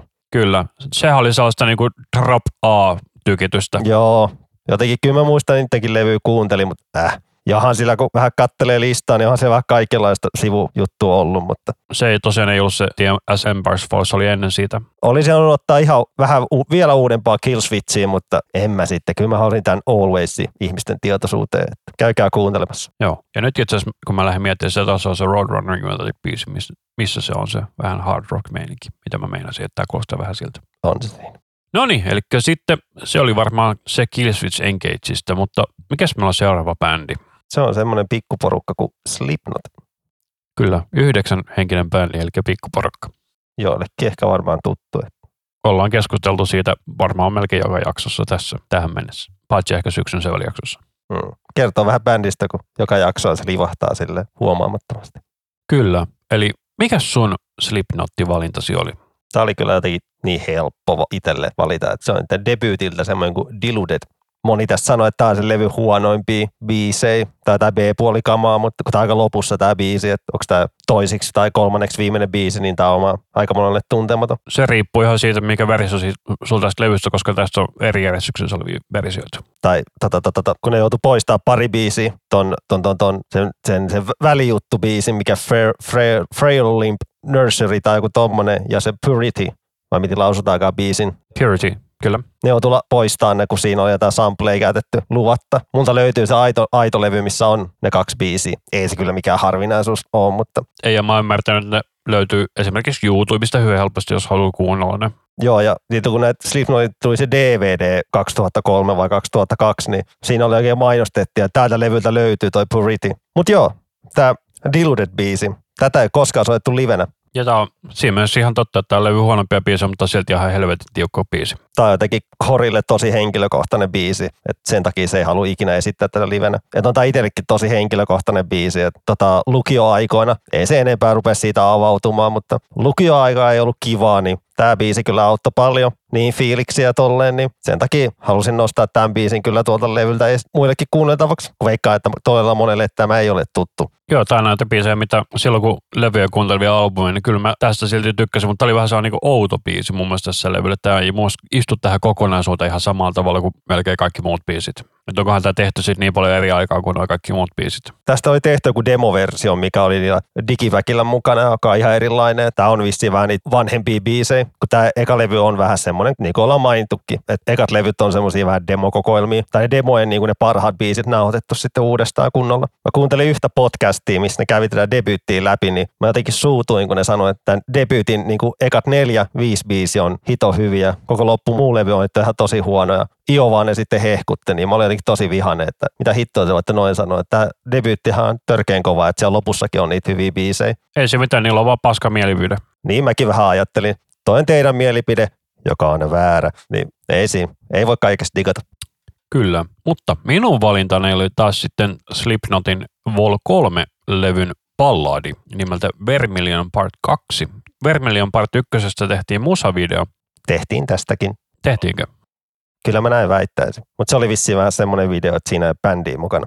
Tämä levy on muutenkin sellainen, että mä tykkäsin tästä todella paljon silloin, kun tämä tuli, ja tykkään edelleenkin. Mutta tämä Vermilion Part 2, että mä tykkäsin tästä, niin kuin, mä kuuntelin tätä todella paljon jostain syystä. Tämä kuulostaa aika paljon Stone Sourin kamalta silloin, kun ne teki niitä akustisempia biisejä, niin kuin Through the Glass ja mitä näitä nyt on. Ja ihmiset oli tosi vihaisia tähän aikaan, kun Slipknot tuli tämä Vol 3 ja tässä oli nämä pari akustista biisiä, kun tämä levyllähän on se Circle-biisi, joka on myös akustinen niin oli tosi vihaisia faneja oli silleen, niin kuin, että mitä Slipknot on tämmöistä kakkaa, niin se on vähän silleen, että Iova oli niin kuin vedetty niin täyteen mättöä, että, että se voi seuraavaa levyä tehdä semmoista, että pakkohan on vähän niin kuin laajentaa. Mutta onhan täällä ihan törkeä iso hittejä, niin kuin toi Duality ja Before I Forget ja mitäs muuta nyt tässä on To Exist ja Before I Forget. Mä en sitä biisiä pysty kuunnella, kun se oli, se oli tuossa Guitar Heroessa mukana. Mä en tiedä, mä vissiin sullekin avaudun joskus aikoinaan siitä, että, että kuinka ärsyttävä biisi se on soittaa sillä, sillä Guitar Heroilla, kun se on niin vaikea ja oikealla kitaralla se pääriffi on niin helppo. Mä olin niin, niin vihanen sille muovikitaralla, että miksi se toimii, että se oli niin vaikea biisi. Mutta mun on pakko Guitar sanoa sen verran, että Guitar Hero on yksi syy, minkä takia mä aloin soittaa kitaraa sitten niinku ihan oikeasti. Että mä ostin sitten 2007,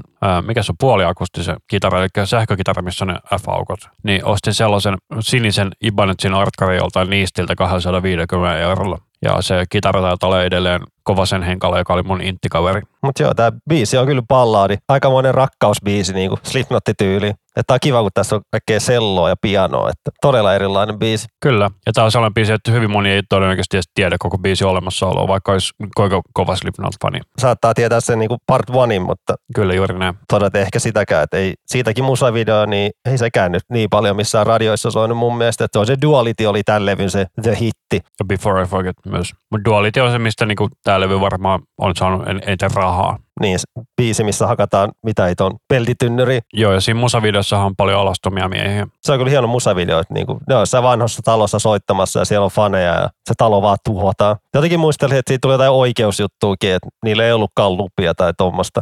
Mun mielestä siinä oli joku vakuutusongelma, että joku tällainen homma siinä oli. No, Roadrunnerilla oli tuohon aikaan massiin, niin ei tuntunut missä. Kyllä, mutta mikäs meidän seuraava bändi on? Seuraava bändi meillä on Primus, josta me puhuttiin tuossa aikaisemmin, että pitää sitäkin ottaa. Ja näinhän me nyt tähän päätettiin, että Primusta kyllä pitää soittaa massoille. Primusta massoille. Primus on kova. Ja Primus on siitä erikoinen bändi, että jos muistatte ID3-tagit, niin tota Primus on ainoa bändi, jolla on oma tagi. Oma tagi? Kyllä, kun piti valita genrissa esimerkiksi black metal tai acapella tai joku, niin sitten siellä on Primus. Se on aika hieno saavutus. Kyllä, koska tämä Justin Foley, kun kehitti tämän ID3-tagi-systeemin, niin hän totesi, että Primus on niin siisti bändi, että sille on pakko ottaa oma tagi. Aivan mahtavaa. Primus on tehnyt tuon South Park-tunnari.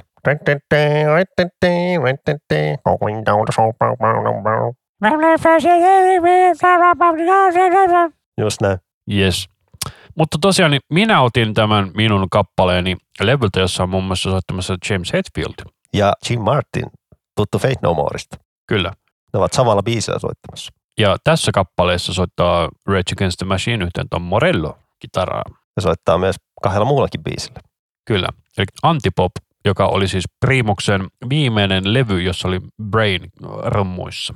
Joo, kun niillä 95 lähti niitä rumpali menee, niin Brain tuli rumpuihin ja soitti kahdella pitkäsoitolla ja yhdellä cover EPllä. Ja tota, tää on ensimmäinen Primuksen levy, jonka mä ostin, koska mä näin Lacquerhead-kappaleen musavideon, mutta se ei ole minun biisivalintani, vaan minun biisivalintani on tämän levyn toinen sinkku, eli Electric Uncle Sam, joka kuulostaa mun mielestä todella paljon jostain syystä Rage Against the Machineilta. En tiedä, voiko Tom Marellalla jotain vaikutusta asiaan. Johtopäätös. Missä sä näet ton Lagorheadin musavideo? Mä näin sen MTVllä ja sitten mä muistan vaan siitä tuossa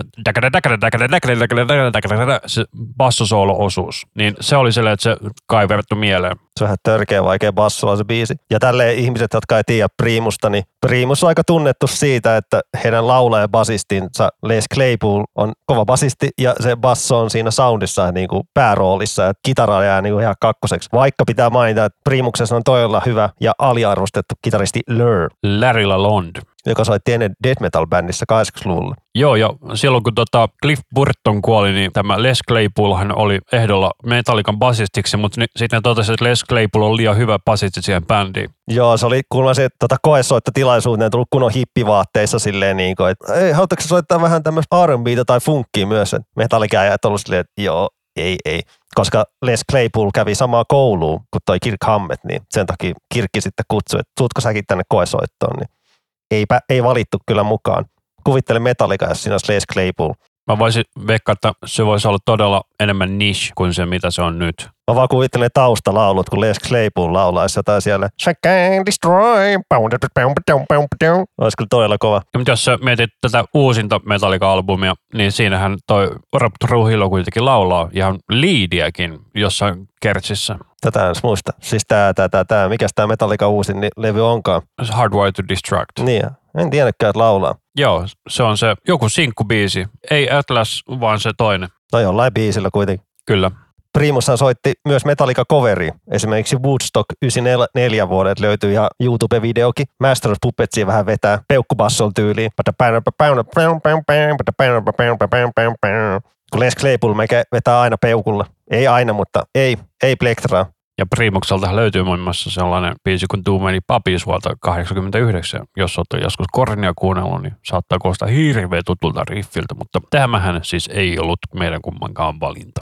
Mikäs Rami oli sinun valintasi Priimukselta? Joo, sä oot mun mielestä sanoit tuo joissain lähetyksessä, että oikein tätä uudempaa kuunnellut, niin mä nappasin niiden viimeiseltä studiolevyltä. Vuodelta? 2011 tullut. Tämä on siis viimeinen studiolevy, missä on niinku omia biisejä, että niin tuli jotain, tullut jotain muuta hömpötyslevyjä tämän jälkeen. Niin, niin tämä on se viimeinen studiolevy nimeltä Green No Guide.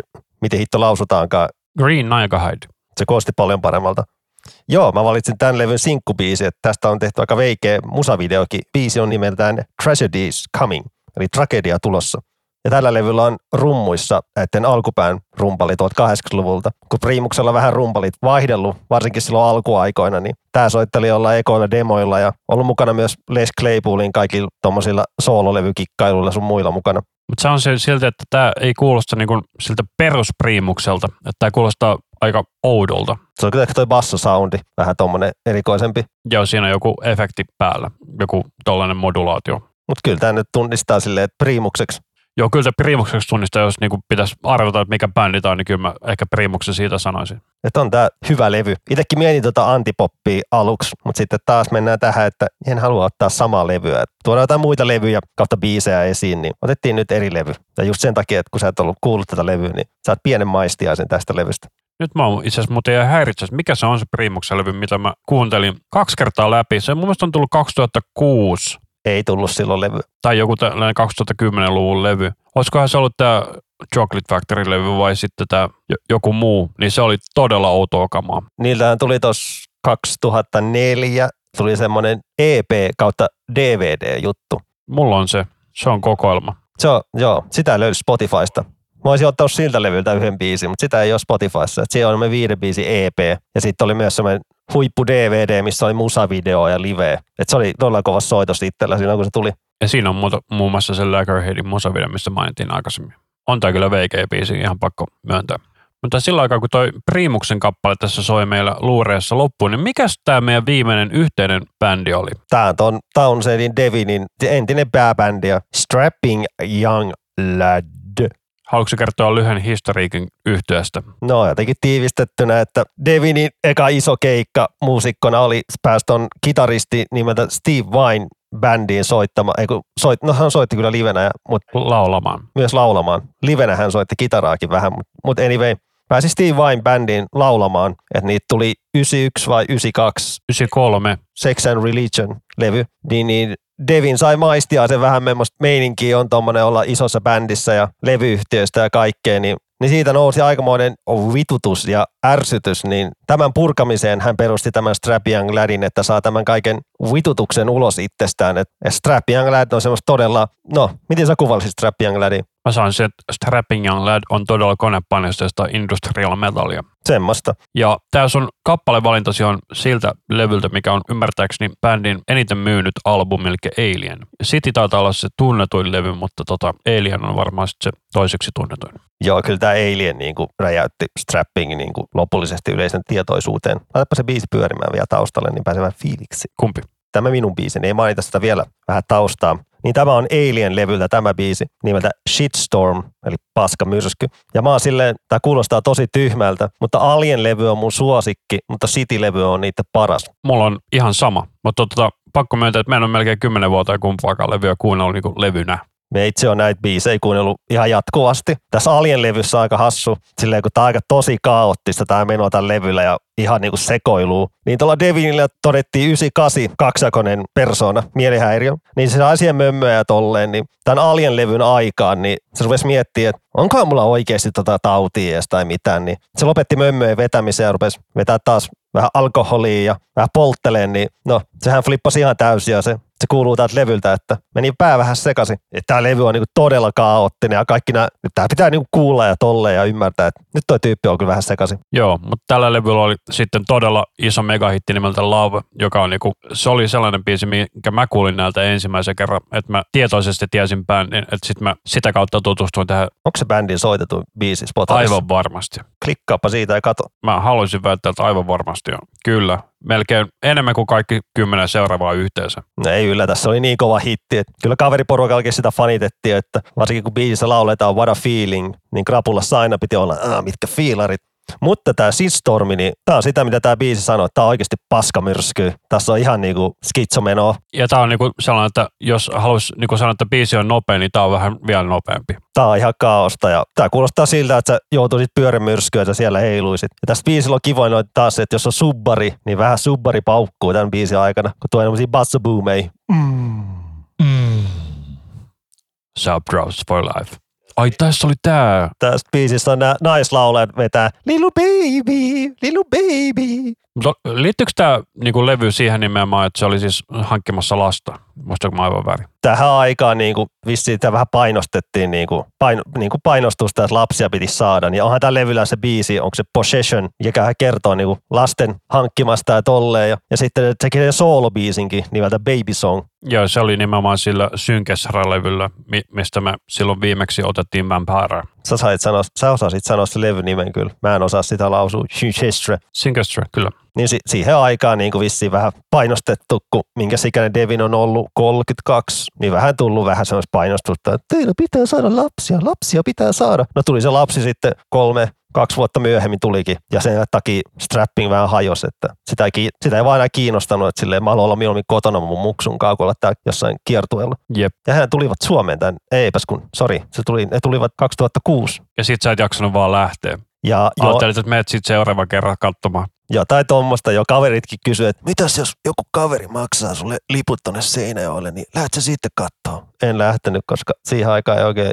vähän rahatilanne ei ollut kyllä hyvä. Vähän tolleen elämäntilanne oli vähän sekavaa siihen aikaan, niin ei vaan ollut massia, eikä hän ollut lainaa ihmisiltä. Mä muistan, että se ironi oli todella suurta tässä. Sitten bändi hajoi sen jälkeen. Pikkusen joo ja vähän syletti, että ei hitto. Mutta sitten Devin veti itsensä kuntoon, lopetti kaikki noin viinat sun muut ja laulaa paljon paremmin kuin tohon aikaan.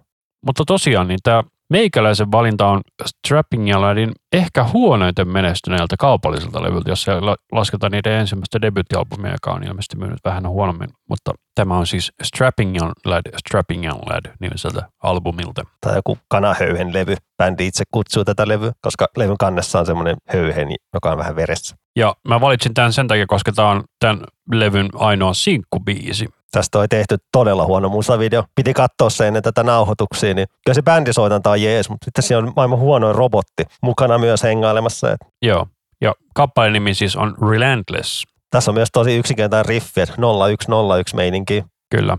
Et mä en oikeasti ymmärrä, miksi ne edes kehtas julkaista tätä levy, koska tämä on niin huono, että mäkin olisin osannut tehdä paremman albumin. Ei tämä levy huono. Tämä, ehkä, tämä on vähän erilainen, mutta on tämä hyvä levy kyllä. Et kyllä tämä biisi nyt on ihan ehtaa strappingi. Kyllä, mutta jos vertaa sitten Physicistiin, joka oli siis Devin Townsendin soolomateriaalia, eikö se tullut kolme vuotta tätä aikaisemmin? Joo. Niin se oli niin kuin Jason Newstedin kanssa alulle pistetty projekti, mutta sitten siitä tuli Devinin solo levy Niin se on muista vähän sama meininki, mutta se on vaan paljon parempi levy. Siitä nyt voi olla montaa mielipidettä. Tämä oli mun eka strappingi, minkä mä niinku ostin uutena. Et mä olin löytänyt bändi ehkä puoli vuotta ennen tämän julkaisua, tai ihan Devinin löytänyt. Et mä en al- aluksi tykännyt strappingista yhtään. Mä kuuntelin varmaan oikeasti kolme kuukautta, niin kuin mekin päivittäin kuuntelin, ja ei vaan toiminut. Sitten mä pääsin tutkiin, niin mä löysin, että täältä laulaa ei tullut soolokamaa. Kuunnellaan tätä, niin se soolokama iski heti. Ja sen jälkeen sitten strappingi niin kuin avautui. Ja sitten musta tuli aikamoinen heavy devi fanipoiku. Joo, mä muistan, että mä ostin ton edellä mainitun Sex and Religion-levyn ennen kuin mä ostin yhtäkään Strapping Aladdin levy. Mä ostin ensin Alienin, niin sitten mä ostin Cityn ja sitten sen debuittialbumin. Mutta tätä ja New Black mä en, ole, vaan, mä en vaan suostu ostamaan niitä. Mä eikä meidän ottaa sille New Blackilta jonkun biisi, mutta en mä, en mä tähän jaksanut. Tai no, mä olisin tuottu mun paskamyrskybiisin mieluummin esiin. Pakko kyllä myöntää nyt, kun tämän tälleen kuuntelee tälleen keskustelun ohessa, niin on tämä ihan ok biisi muuten. Tällä videolla on hienoa, kun Devinillä on semmoinen teepaita, missä on Iron Chef lukee. Muistatko Iron Chef-sarjaa? Eikö se ollutkaan se kokkausohjelma? Se oli semmoinen japanilainen kokkausohjelma. Että siinä niin kuin oli joku haastaja, joku ammattikokki ja sitten oli jotain Iron Chefeja, semmoisia huippukokkeja, että sen piti valita joku niistä. Et, ja sitten siellä paljastetaan, että mikä on ainesosa, mistä pitää tehdä ruokaa. Ja japanilaisen tyyliin se on ihan kauhean eeppistä. Ruoka-aines on mustekala. Ja sitten on tunti aikaa vääntää siitä jotain pöperöä. Se on kunnon niin kuin show että se oli kova sarja. Tuli Kyllä. jotain supilta muistaakseni 2000-luvun puolessa välissä. Joo, mä muistan silloin, kun mä harrastin tätä Krapula YouTube-katsomista, niin tota, mä katsoin ehkä 120 jaksoa Iron Chefia silloin. Oh my god. Mutta sitten siis tuli todella monella kielellä. Sitten tuli muun muassa myös italiaksi ja englanniksi ja ranskaksi. Siitä tuli todella monella kielellä. Siis tässä oli itse asiassa jopa suomeksi muutama jakso. Sitä en muista. Mutta tästä Relentless-biisistä tuli vielä mieleen, että tämä saattaa olla semmoinen, että skulletti massoille, että eka kertaa ihmiset näkee skulletti ehkä niin kuin. Juise. Sanotaan heavy-piireissä. Spede. No. no e- eli skulletti, jos kukaan ei tiedä, se on, niinku, se on niinku kalju päältä ja sivulta tosi pitkä. Eli sellainen, mikä Juisella ja Spedellä oli. Mutta Spede leikkasi sen yleensä aina lyhyeksi ja Juisella oli tosi ohut tukka ja Devinilla oli vähän paksumpi, kun hän rupesi kaljuntumaan tos, joskus 97, että siitäkin on video, että se on jossain haastattelussa ja ne se noukkii päästään tukkaa, mun tukka, mun tukka. Se johtuu osittain myös varmaan se huumeiden käytöstä. Voi olla, tai sitten vaan niin, koska hänellä oli ja mitä näet kaikkea niin ja tuommoista. Ja sitten se teki niistä hemmetin pitkät rastat jossain vaiheessa ja sitten se ajoi ne pois ja nykyisin se on melkein pelkästään kaljun se on ollut kalju niin kuin viimeiset 12 vuotta. Ja ne rastat oli ton, ton, ton, ton Childoid nuken päässä. Eli Devinilla oli tommonen, kehitteli tuommoisen avaruusotushahmo nimeltä Childoid, että semmoinen nukkehahmo. Tälleen off topicina. Mä oon unohdin Childoidia täysin. Se on todella hyvä, se eka Childoid-levy. Kannattaa kuunnella ainakin ekat viisi biisiä siitä. Mä en niistä konerummuista tykkää yhtään. Ja siinä on podilla soitettu kaikki kitarat. Se oli sellainen, että se halusi kokeilla, pystyykö tekemään kotistudio-meiningillä levyn. Niin kuin läppäri, body ja konerumut. Easy Drummer vai mikä nyt oliko? Easy Drummer tai Superior Drummer. Drum Kit from Helliin se vissiin vähän käytti siinä. Joo, taisi olla, eli Superior Drummer. Ehkä tuohon Devinin disko voisi joskus käydä läpikin, että siellä on kovin levy. Toisaalta me ollaan puhuttu aika paljon sen levystä, että en tiedä kiinnostaako ihmisiä kuunnella niitä sen enempää. Kyllä me voidaan siitä tehdä. Mä itse asiassa silloin joskus aikana, kun radiot oli vielä juttu, mä oon tehnyt yhden radiospesiaali, se oli Devin Townsendista. Silloin sai soittaa kolme biisiä artistilta, mutta Devinin kanssa me pystyttiin kertaa se sille, että siellä oli Strapping Lad, siellä oli Devin Townsend, sitten siellä oli Devin Townsend Band, sitten oli The Devin Townsend Project ja sitten oli kaikkia muita sivuprokkiksia, mitä pystyttiin, niin mä sain siitä 18 biisin erikoisspesiaalin tonne noise.fin nettiradioon, mutta mä en usko, onko sitä enää olemassa. Javen kanssa sitä jutusteltiin. Mä muistan tämän, kun sä teit, niin sä kysyit multa vähän, mitä biisejä otetaan mukaan. Mulla, se sitten oli MP3, itselläkin vaan pitkään ehkä tallessa, mutta ei sitä kyllä enää ole todellakaan. Mutta mä muistan sen, että siihen aikaan mä olin todella niin kuin pasmat sekaisin tuosta, kun piti puhua mikkiin. Se oli ihan kauheata. Mun mielestä kuulosti ihan hyvältä. Tälleen, mitä siitä on aikaa?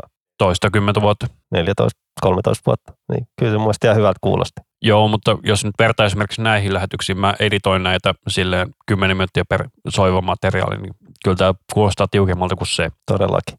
Mutta sitten on nämä meidän bonusbiisit. Et kerropa, me keksittiin tämmöinen hassu juttu näihin bonusbiiseihin, mitä ei ollut ekalla kerralla, mutta tähän nyt tähän osaan keksittiin. Eli me sovittiin, että ei kerrota bändejä eikä biisejä etukäteen. Ja mä sanoin Ramille, että jos hän arvaa kummatkin mun biisit, mä kirjoitin sille nämä mun vinkit etukäteen Facebook Messengerissä, niin jos hän arvaa ne, niin mä tämän jakson markkinoinnin maksan Facebookissa. Eli minulla on siis kaksi kappaletta. Ensimmäisen kappaleen vihjeet ovat ruotsalainen Melodet yhtye, joka on oman genrensä tunnetuimpia artisteja. Tämä vuoden 2010 kappale ei löydy mistään bändin omilta albumiltaan ja biisi on tehty kollaboraationa erään toisen yhteen kanssa. Tämä on vaikea. Ja toisen kappaleen vihjeet ovat, että tämän norjalaisen bändin jäsenet ovat veljeksiä, tai siis kaksi niistä jäsenistä on veljeksiä. Niiden biiseillä on yli miljardi kuuntelua YouTubessa ja tämä vuoden 2013 kappale kertoo erittäin spesifistä sijainnista Yhdysvalloissa. Olisiko tämä ruotsalainen bändi, eli eka yllätysbiisi sulta, niin olisiko se Soilwork? Saat kolme arvausta. Tämä oli väärin. Otetaan sitten seuraava, vaikka Soilwork, toi on kyllä huono vai Soilwork, koska se ehkä niistä se isoin, mutta anyway, no kokeillaan Inflames. Tämä oli oikein. Mikä on kappale? Tota, miten se vihje nyt menikään? Tämä on lyhyt muisti. Eli Tämä kappale on vuodelta 2010 ja se on tehty kollaboraationa toisen yhtyeen kanssa ja tämä ei löydy Inflamesin miltään albumilta. Onko tämä niin kuitenkin Inflamesin oma biisi, niin kuin tämä mikä coveri? T- tämä on, ei ole coveribiisi, tämä on, tämä on uusi kappale ollut aikoinaan. Mä en oikein tiedä, kun mä vaan Inflamesin kuuntelu lopahti tuonne 2004, että sen jälkeen ei ole niin paljon kuunnellutkaan, että tämä menee vaikeaksi, että ei mulla kyllä oikein mitään heitettävää tuolla. Se on tuo ensimmäinen kappale tuossa listalla. Eli kappale on sellainen kuin Self versus Self, ja se löytyy Pendulum-yhtiön Immersion-albumilta. No voi perkule. Ja tämä on todella tiukka kappale, jos et ole koskaan kuullut. Tämä kuulostaa niin kuin Pendulumin ja Inflamesin paremmilta puolilta. No, tämä Pendulumin levy on mun mielestä parhaimpia konelevyjä, mitä tehty niin 2000-luvulla. Että kyllä tämä levy on tuttu. Että mä oon mun naapureita kiusannut tällä levyllä varsinkin, kun ne rupes aamu yhdeksän aikaa lauantaisin. Ja mun mielestä se, että tämä biisi on todella säröllä verrattuna koko muuhun albumiin, koska tässä on niin luoja nuo kitarat niin tuohon lisää, että tällä levyllä kiusasin mun naapureita, kun ne aina lauantaisi aloitteli ryypiskelyt siinä kahdeksan, yhdeksän aikaan, niin mä laitoin tällä levyn soimaan, kun tässä aika hyvät soundit, todella kovat, niin tällä levyllä kiusattu naapureita, kun ruvat ryyppäilemään. Mutta en mä tätä nyt tajunnut. Mutta tosiaan, jos me mennään Inflamesin tänne Spotify-sivulle ja mennään täältä A on Immersion, se on heti ensimmäisenä siinä. Eli tämä sinänsä oli sille ihan niin kuin kohtuullisen helposti löytää, siinä on jopa vuosikin vielä löytyy siitä. En mä, mä, mä en siis tutkinut mitään etukäteen näitä vihjeitä tai miettinyt sen kummemmin. Ja olisi tämä ehkä pitänyt tietää. Toisaalta mun mielestä tämä on tämän levyn huonoin biisi. On, mutta tämä on silti hemmetin kova biisi. On, on, on, ei siinä. Ehkä toi Inflamesin laulaja rupesi tähän aikaan olemaan niin rasittava toisen ääni. Että, äh. Mutta on tämä hieno biisi, hieno oh, levy. Mä tykkään. Tämä kertsi on niin tarttuva, että ei mitään rajaa. En ole kyllä vuosiin tätä biisiä kuunnellut. No mun siis ensin piti ottaa kornia, mutta sitten mä ajattelin, että tämä voisi olla vielä kovempi vaihtoehto. Olit se kornilta ottanut jotain dubsteppia? Ei, mä olisin ottanut ihan issueslevyltä, sellainen kuin Make Me Bad. Se on kyllä meitsi favorite kornilta. Niin biisi vai levy? Levy. Sama. Se oli mun ensimmäinen kornilevy. Se oli mullekin ja siitäkin piti hommaa vinyyli tuossa kesällä, kun löytyi ulkomailta halvalla, koska Suomi ei, Suomessa ei otettu, osattu toimittaa, väittivät, että ei löydy mistään, niin ulkomailta löytyi. Tässä on vähän se ongelma tässä biisissä, tämä kestää melkein viisi minuuttia ja tässä ei ole mitään syytä, miksi se kestää niin paljon. Tässä vaan toistaa samoja osia uudestaan ja uudestaan. Tuottajana olisi pitänyt sanoa sille, että kaverit, hei, leikataanko vaikka minuutti pois. Mutta on tämä silti hyvä biisi. On, on, on. Ja hieno levy. Jos te et ole kuullut Pendulumiin, niin mikä tämän levyn nimi onkaan? Immersion. Immersion. Käykää tsekkaamassa. Kyllä nyt kaikki tietää Joo, levyn. ja Pendulumihan siis oli silleen, että ne oli aluksi pelkkä niin konemusa-bändi, mutta sitten ne muuttui niin bändibändiksi sitten, sitten tuossa 2000, 2008 levyllä. 2007 oli niinku pelkkää niinku konemusa, mutta sitten 2008 oli niinku bändimeininkiä, että se niinku koosti lainausmerkissä oikealta musiikilta. En mä kyllä niissä vanhemmissa levyistä välitä. että mun mielestä mä oon vaan tätä Immersion-levyä kuunnellut. Toki, tu, toki kuunnellut niitä vanhoja, mutta ei mulla mitään sidosta niihin tai semmoista niinku innostusta. Ja nykyään ne vähän tekee aika kökköä kamaa, että ei enää kyllä kiinnosta. Ehkä voisit livenä mennä katsoa, jos tulisi. Niin siis Pendulumhan hajosi joku tuossa kymmenen vuotta sitten vähän tällä levyn jälkeen. Mutta ne on tehnyt kompakin.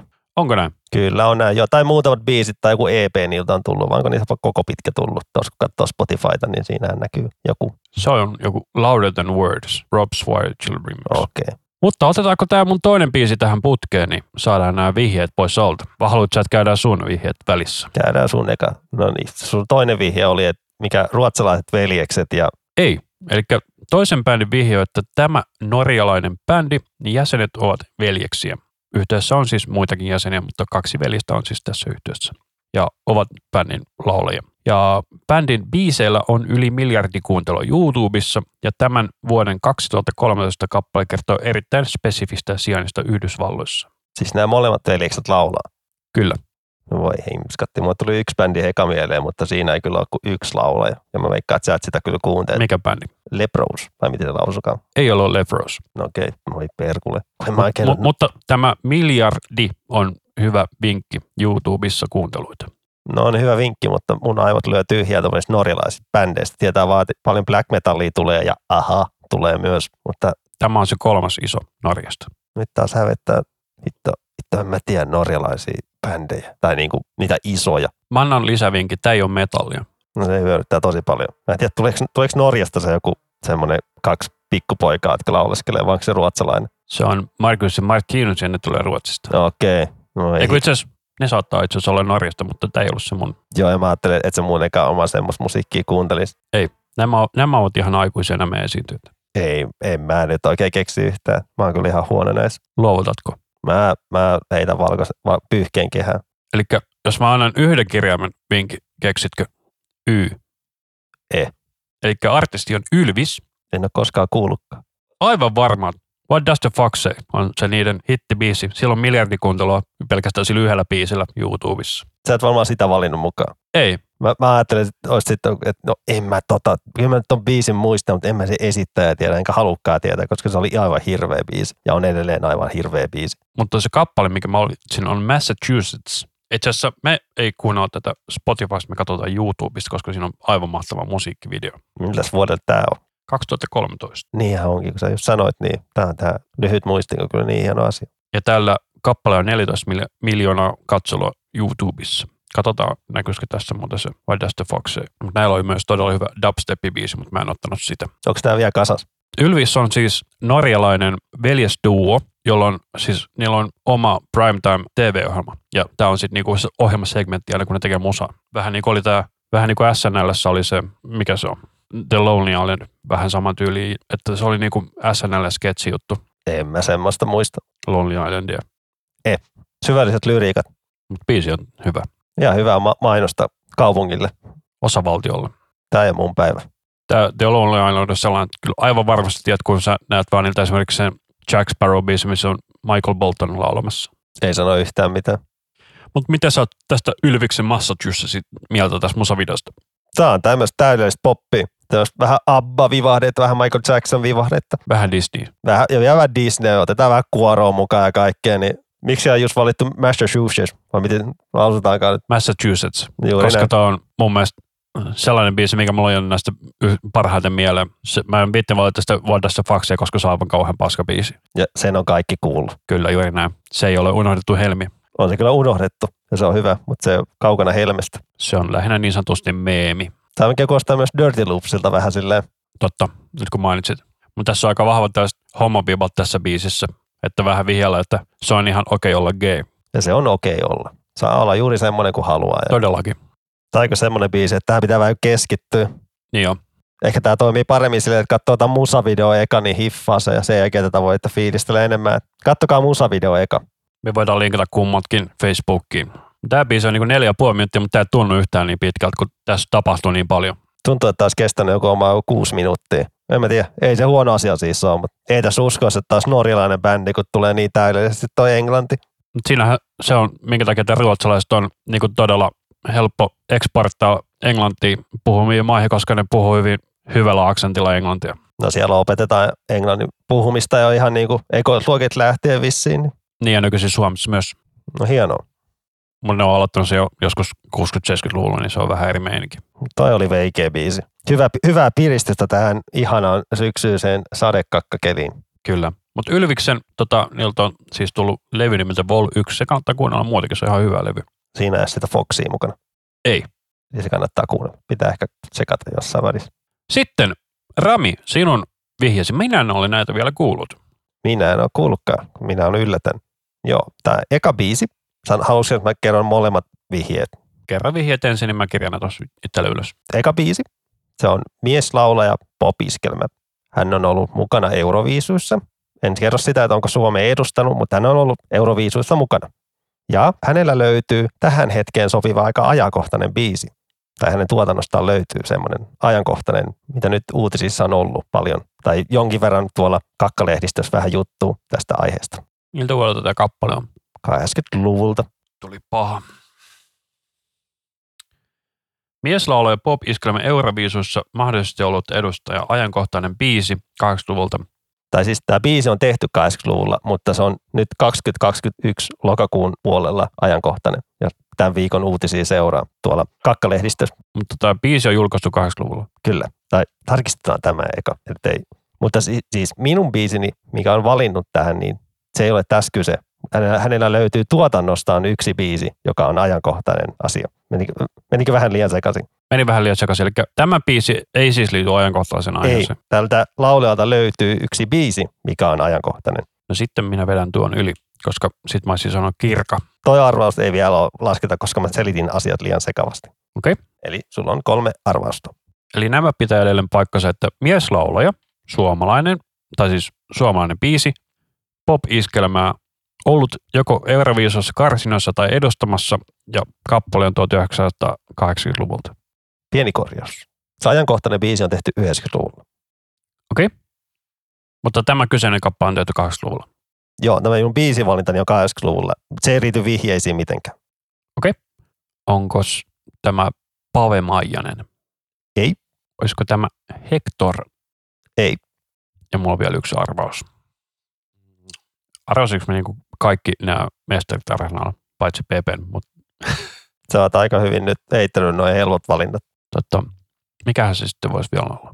Jari Sillanpää. Ei. Vastaus on Riki Sorsa. Ai että. Riki Sorsalta on semmoinen biisi kuin Tää on se yö.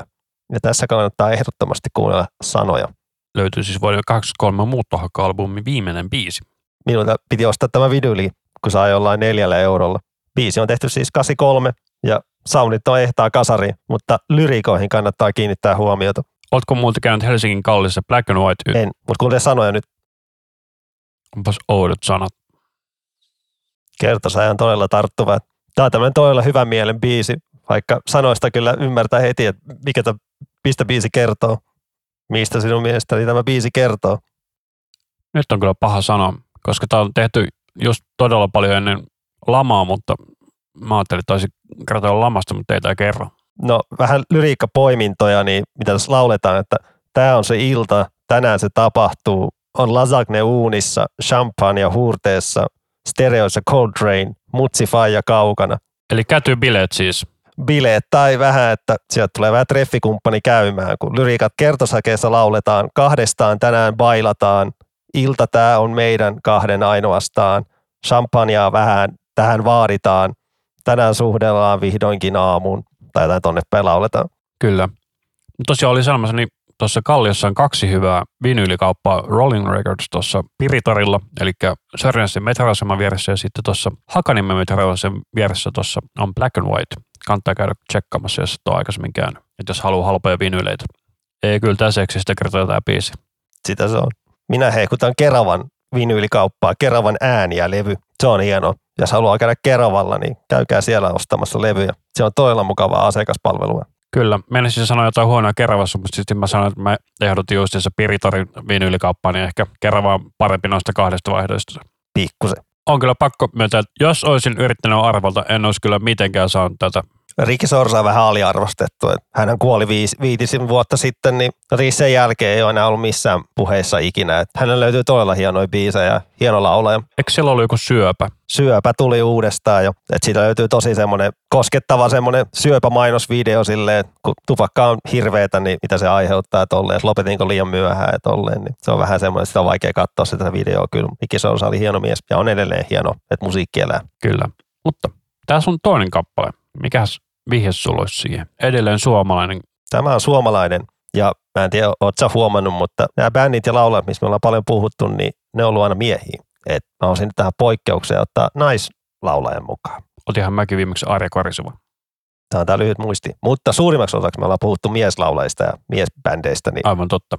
Otetaan nyt vähän naisia mukaan ja koitetaan tulevaisuudessa ottaa vielä enemmän. Siis no, miehet vähän dominoi tota, musaskeneen, mutta paljon löytyy naistalenttia ja sitä pitää tuoda esiin todellakin. Ja voidaan ottaa myös ihan nais-spesiaalijakso. Todellakin. Mutta tämä minun, mikä nyt tuli ilmi, niin naislaulaja menee vähän samaan kategoriaan pop-iskelmälaulaja. Hän on seurustellut yhden toisen tunnetun muusikon kanssa aikoinaan. Ja tämä levy, millä tämä biisi on, on niin oli todella iso muutos hänen normaaliin tai vanhempaan materiaaliin, että aivan erilaista kamaa, mitä teki ennen. Onko tämä Anna Eriksson manalevy? Tämä oli liian helppo. Se on oikein. Tiedätkö, miksi mä tiesin tämän? Koska olis, olisitko sinäkin valinnut täältä jotain? Mä olin Finvoxilla töissä, kun tätä levyä äänitettiin. No niin, tämä oli liian helppo. No ei se mitään. Moni muu ei varmaan tiedä tätä biisiä. Tietää oma Anna Erikssonin, mutta ei tätä biisiä tai tätä levyä. Et mä tämän levyn nyt kuuntelin tässä tänään niin ja mietin, minkä biisin mä otan, niin mä valitsin ton Rakkauden ateisti. Ja mä voisin kertoa tästä levyltä sellaisen asian, että tosiaan kun Anna veti näitä demoversiot, se oli todella paljon raaemman kuuloiset nämä laulusuoritukset, mutta sitten nämä biisit mitä, tai suoritukset, mitä tuli levylle, ne on todella paljon silotellumman kuuloiset, niin tota, mä itse tykkäsin niistä enemmän, mitä se niin kuin, otti soittodemoja vaan hän ja piano. Kiva nippelitietoa. Mutta nämä on sellaisia, mitä todennäköisesti ei tulla koskaan kuulemaan missään. Niin tota se on sinänsä vähän turhaa spekulointia. Tylsä. Mutta en mä Erikssonin mitään muuta materiaalia ole paljon pahemmin kuullut, paitsi ne hitit. Mutta tämä levy kyllä kolahti. Kun löysin tämän, tai sain kuulla tästä levystä pari vuotta sitten, niin tämä kyllä iskiä. Olisi voinut ottaa menkä minkä tahansa biisi, mutta mä niitä rakkauden ateisteet. Tässä on vähän tämmöinen rockimpi meno. Mä muistelin, että se kappale, mistä mä tykkäsin paljon, oli toi Pelasta mut häneltä tai Paha mies. Mä en muista kumpi se on, mutta jompikumpi niistä. Mutta Anna Eriksson oli myös todella kovaäänisesti aamu silloin, kun tämä levy tuli niin kun kritisoimassa niin kun musiikkikenttää. Sen mä muistan kanssa. Siellä oli joku henkinen breakdown-jakso menossa silloin. Joo, mäkin vähän eti infoa lueskeskelin, niin oli paljon just uutisotsikoita siitä, että Anna Eriksson haukkuu levyyhtiöt ja kaikkea tolleen. Että se oli niin kyllästynyt siihen iskelmämenoon, että hän hausi oikeasti tietoisesti vaihtaa nyt tyyliä, että nyt tehdään jotain ihan erilaista. Ja kyllä tämä levy oli niin kuin ihan arvostelumenestys ja tolleen, mutta ei tässä sen julkaisun jälkeen enää pahemmin puhuttu. Ja nykyään Eriksson on vähän kadonnut taas, tai jotain elokuja juttui se on mukana, mutta ei se musiikki ole paljon vissiin kai pahemmin tehnyt. Ja Eriksson onhan säveltänyt, sanottanut koko levy itse. Kyllä, siinä oli sellainen en muista mikä sen tuottajakaveri nimi, mutta se on, se on niinku, sitten niinku tehnyt noin konetaustat tähän. Mutta tiedätkö tota, kenen kanssa hän seurusteli tuossa 2000-luvun puolesvälissä? Sipe Santapukki, haluaisin sanoa. Niin, aivan oikein. Pitää seuraavalla kerralla ottaa vähän vaikeampia vihjeitä. Mutta toi oli kyllä aika paha, en noissa saanut kyllä. Et jos mä olisin kaivannut hetken aikaa, niin mä olisin ehkä saanut sen. Et silloin se Reggae okay biisi, millä se edusti Suomea ja sai noilla pistettä. Kyllä. Ja mä unohdin mainita sen, että mikä se ajankohtainen biisi, mikä häneltä löytyy, niin Riki Sorsala on biisi nimeltä Afrikan tähti. Joka on ollut tällä hetkellä hirveässä halossa, koska Helsingin yliopistossa sitä on haukuttu rasistiseksi peliksi. Joo, ne on tai tyhmiä kuvia siellä ottelijat tolleet. Olisi voinut vähän miettiä, mitä duunailee, että, mutta tällä hetkellä, kun tässä lokakuun loppupuolella tätä nauhoitellaan, niin ollut otsikoissa. Mutta koko levyllä on kyllä tosi voimakkaat nämä laulut, että nämä vedetään kyllä tunteella. Joo, niin on. Niin kuin tosi dramaattinen levy, jos jotenkin pitää kuvailla. Ja dramaattinen biisikin, tämä rakkauden ateisti. Ai ai ai, kuuluva autotune. Voi voi voi, autotune perkulle. Kyllä. Mutta Mikko miksasi ton levyn silloin kuitenkin näitä Finvoxin vakiohenkilökuntaa. Hyvä miksaa. Mutta tässä oli vähän niin kuin meidän biisit tällä kertaa. Me laitetaan taas nämä soittolistat sinne sitten Facebookiin ja Spotifyhin, niin käykäähän kuuntelemassa ja laittakaa tosiaan meille sinne Instagramiin tai sitten Facebookiin kommentteja ja saa laittaa sähköpostiakin. Kaikki viestit luetaan ja otetaan kyllä huomioon toiveita. Että laittakaa vaan toiveita ihmeessä. Kyllä, eli millä nimellä meidät, me löytää? Meidät löytää nimellä Iskusävelmä Instagramista ja Facebookista ja mitkäs meidän sähköpostiosoite oli? Isku Savelma podcast at gmail.com. Eli pistäkää sinne viestiä tulemaan. Yes, eiköhän tämä ollut tässä tällä kertaa. Minä olen Anssi. Minä olen Rami. Ja tämä oli Iskusävelmä podcast.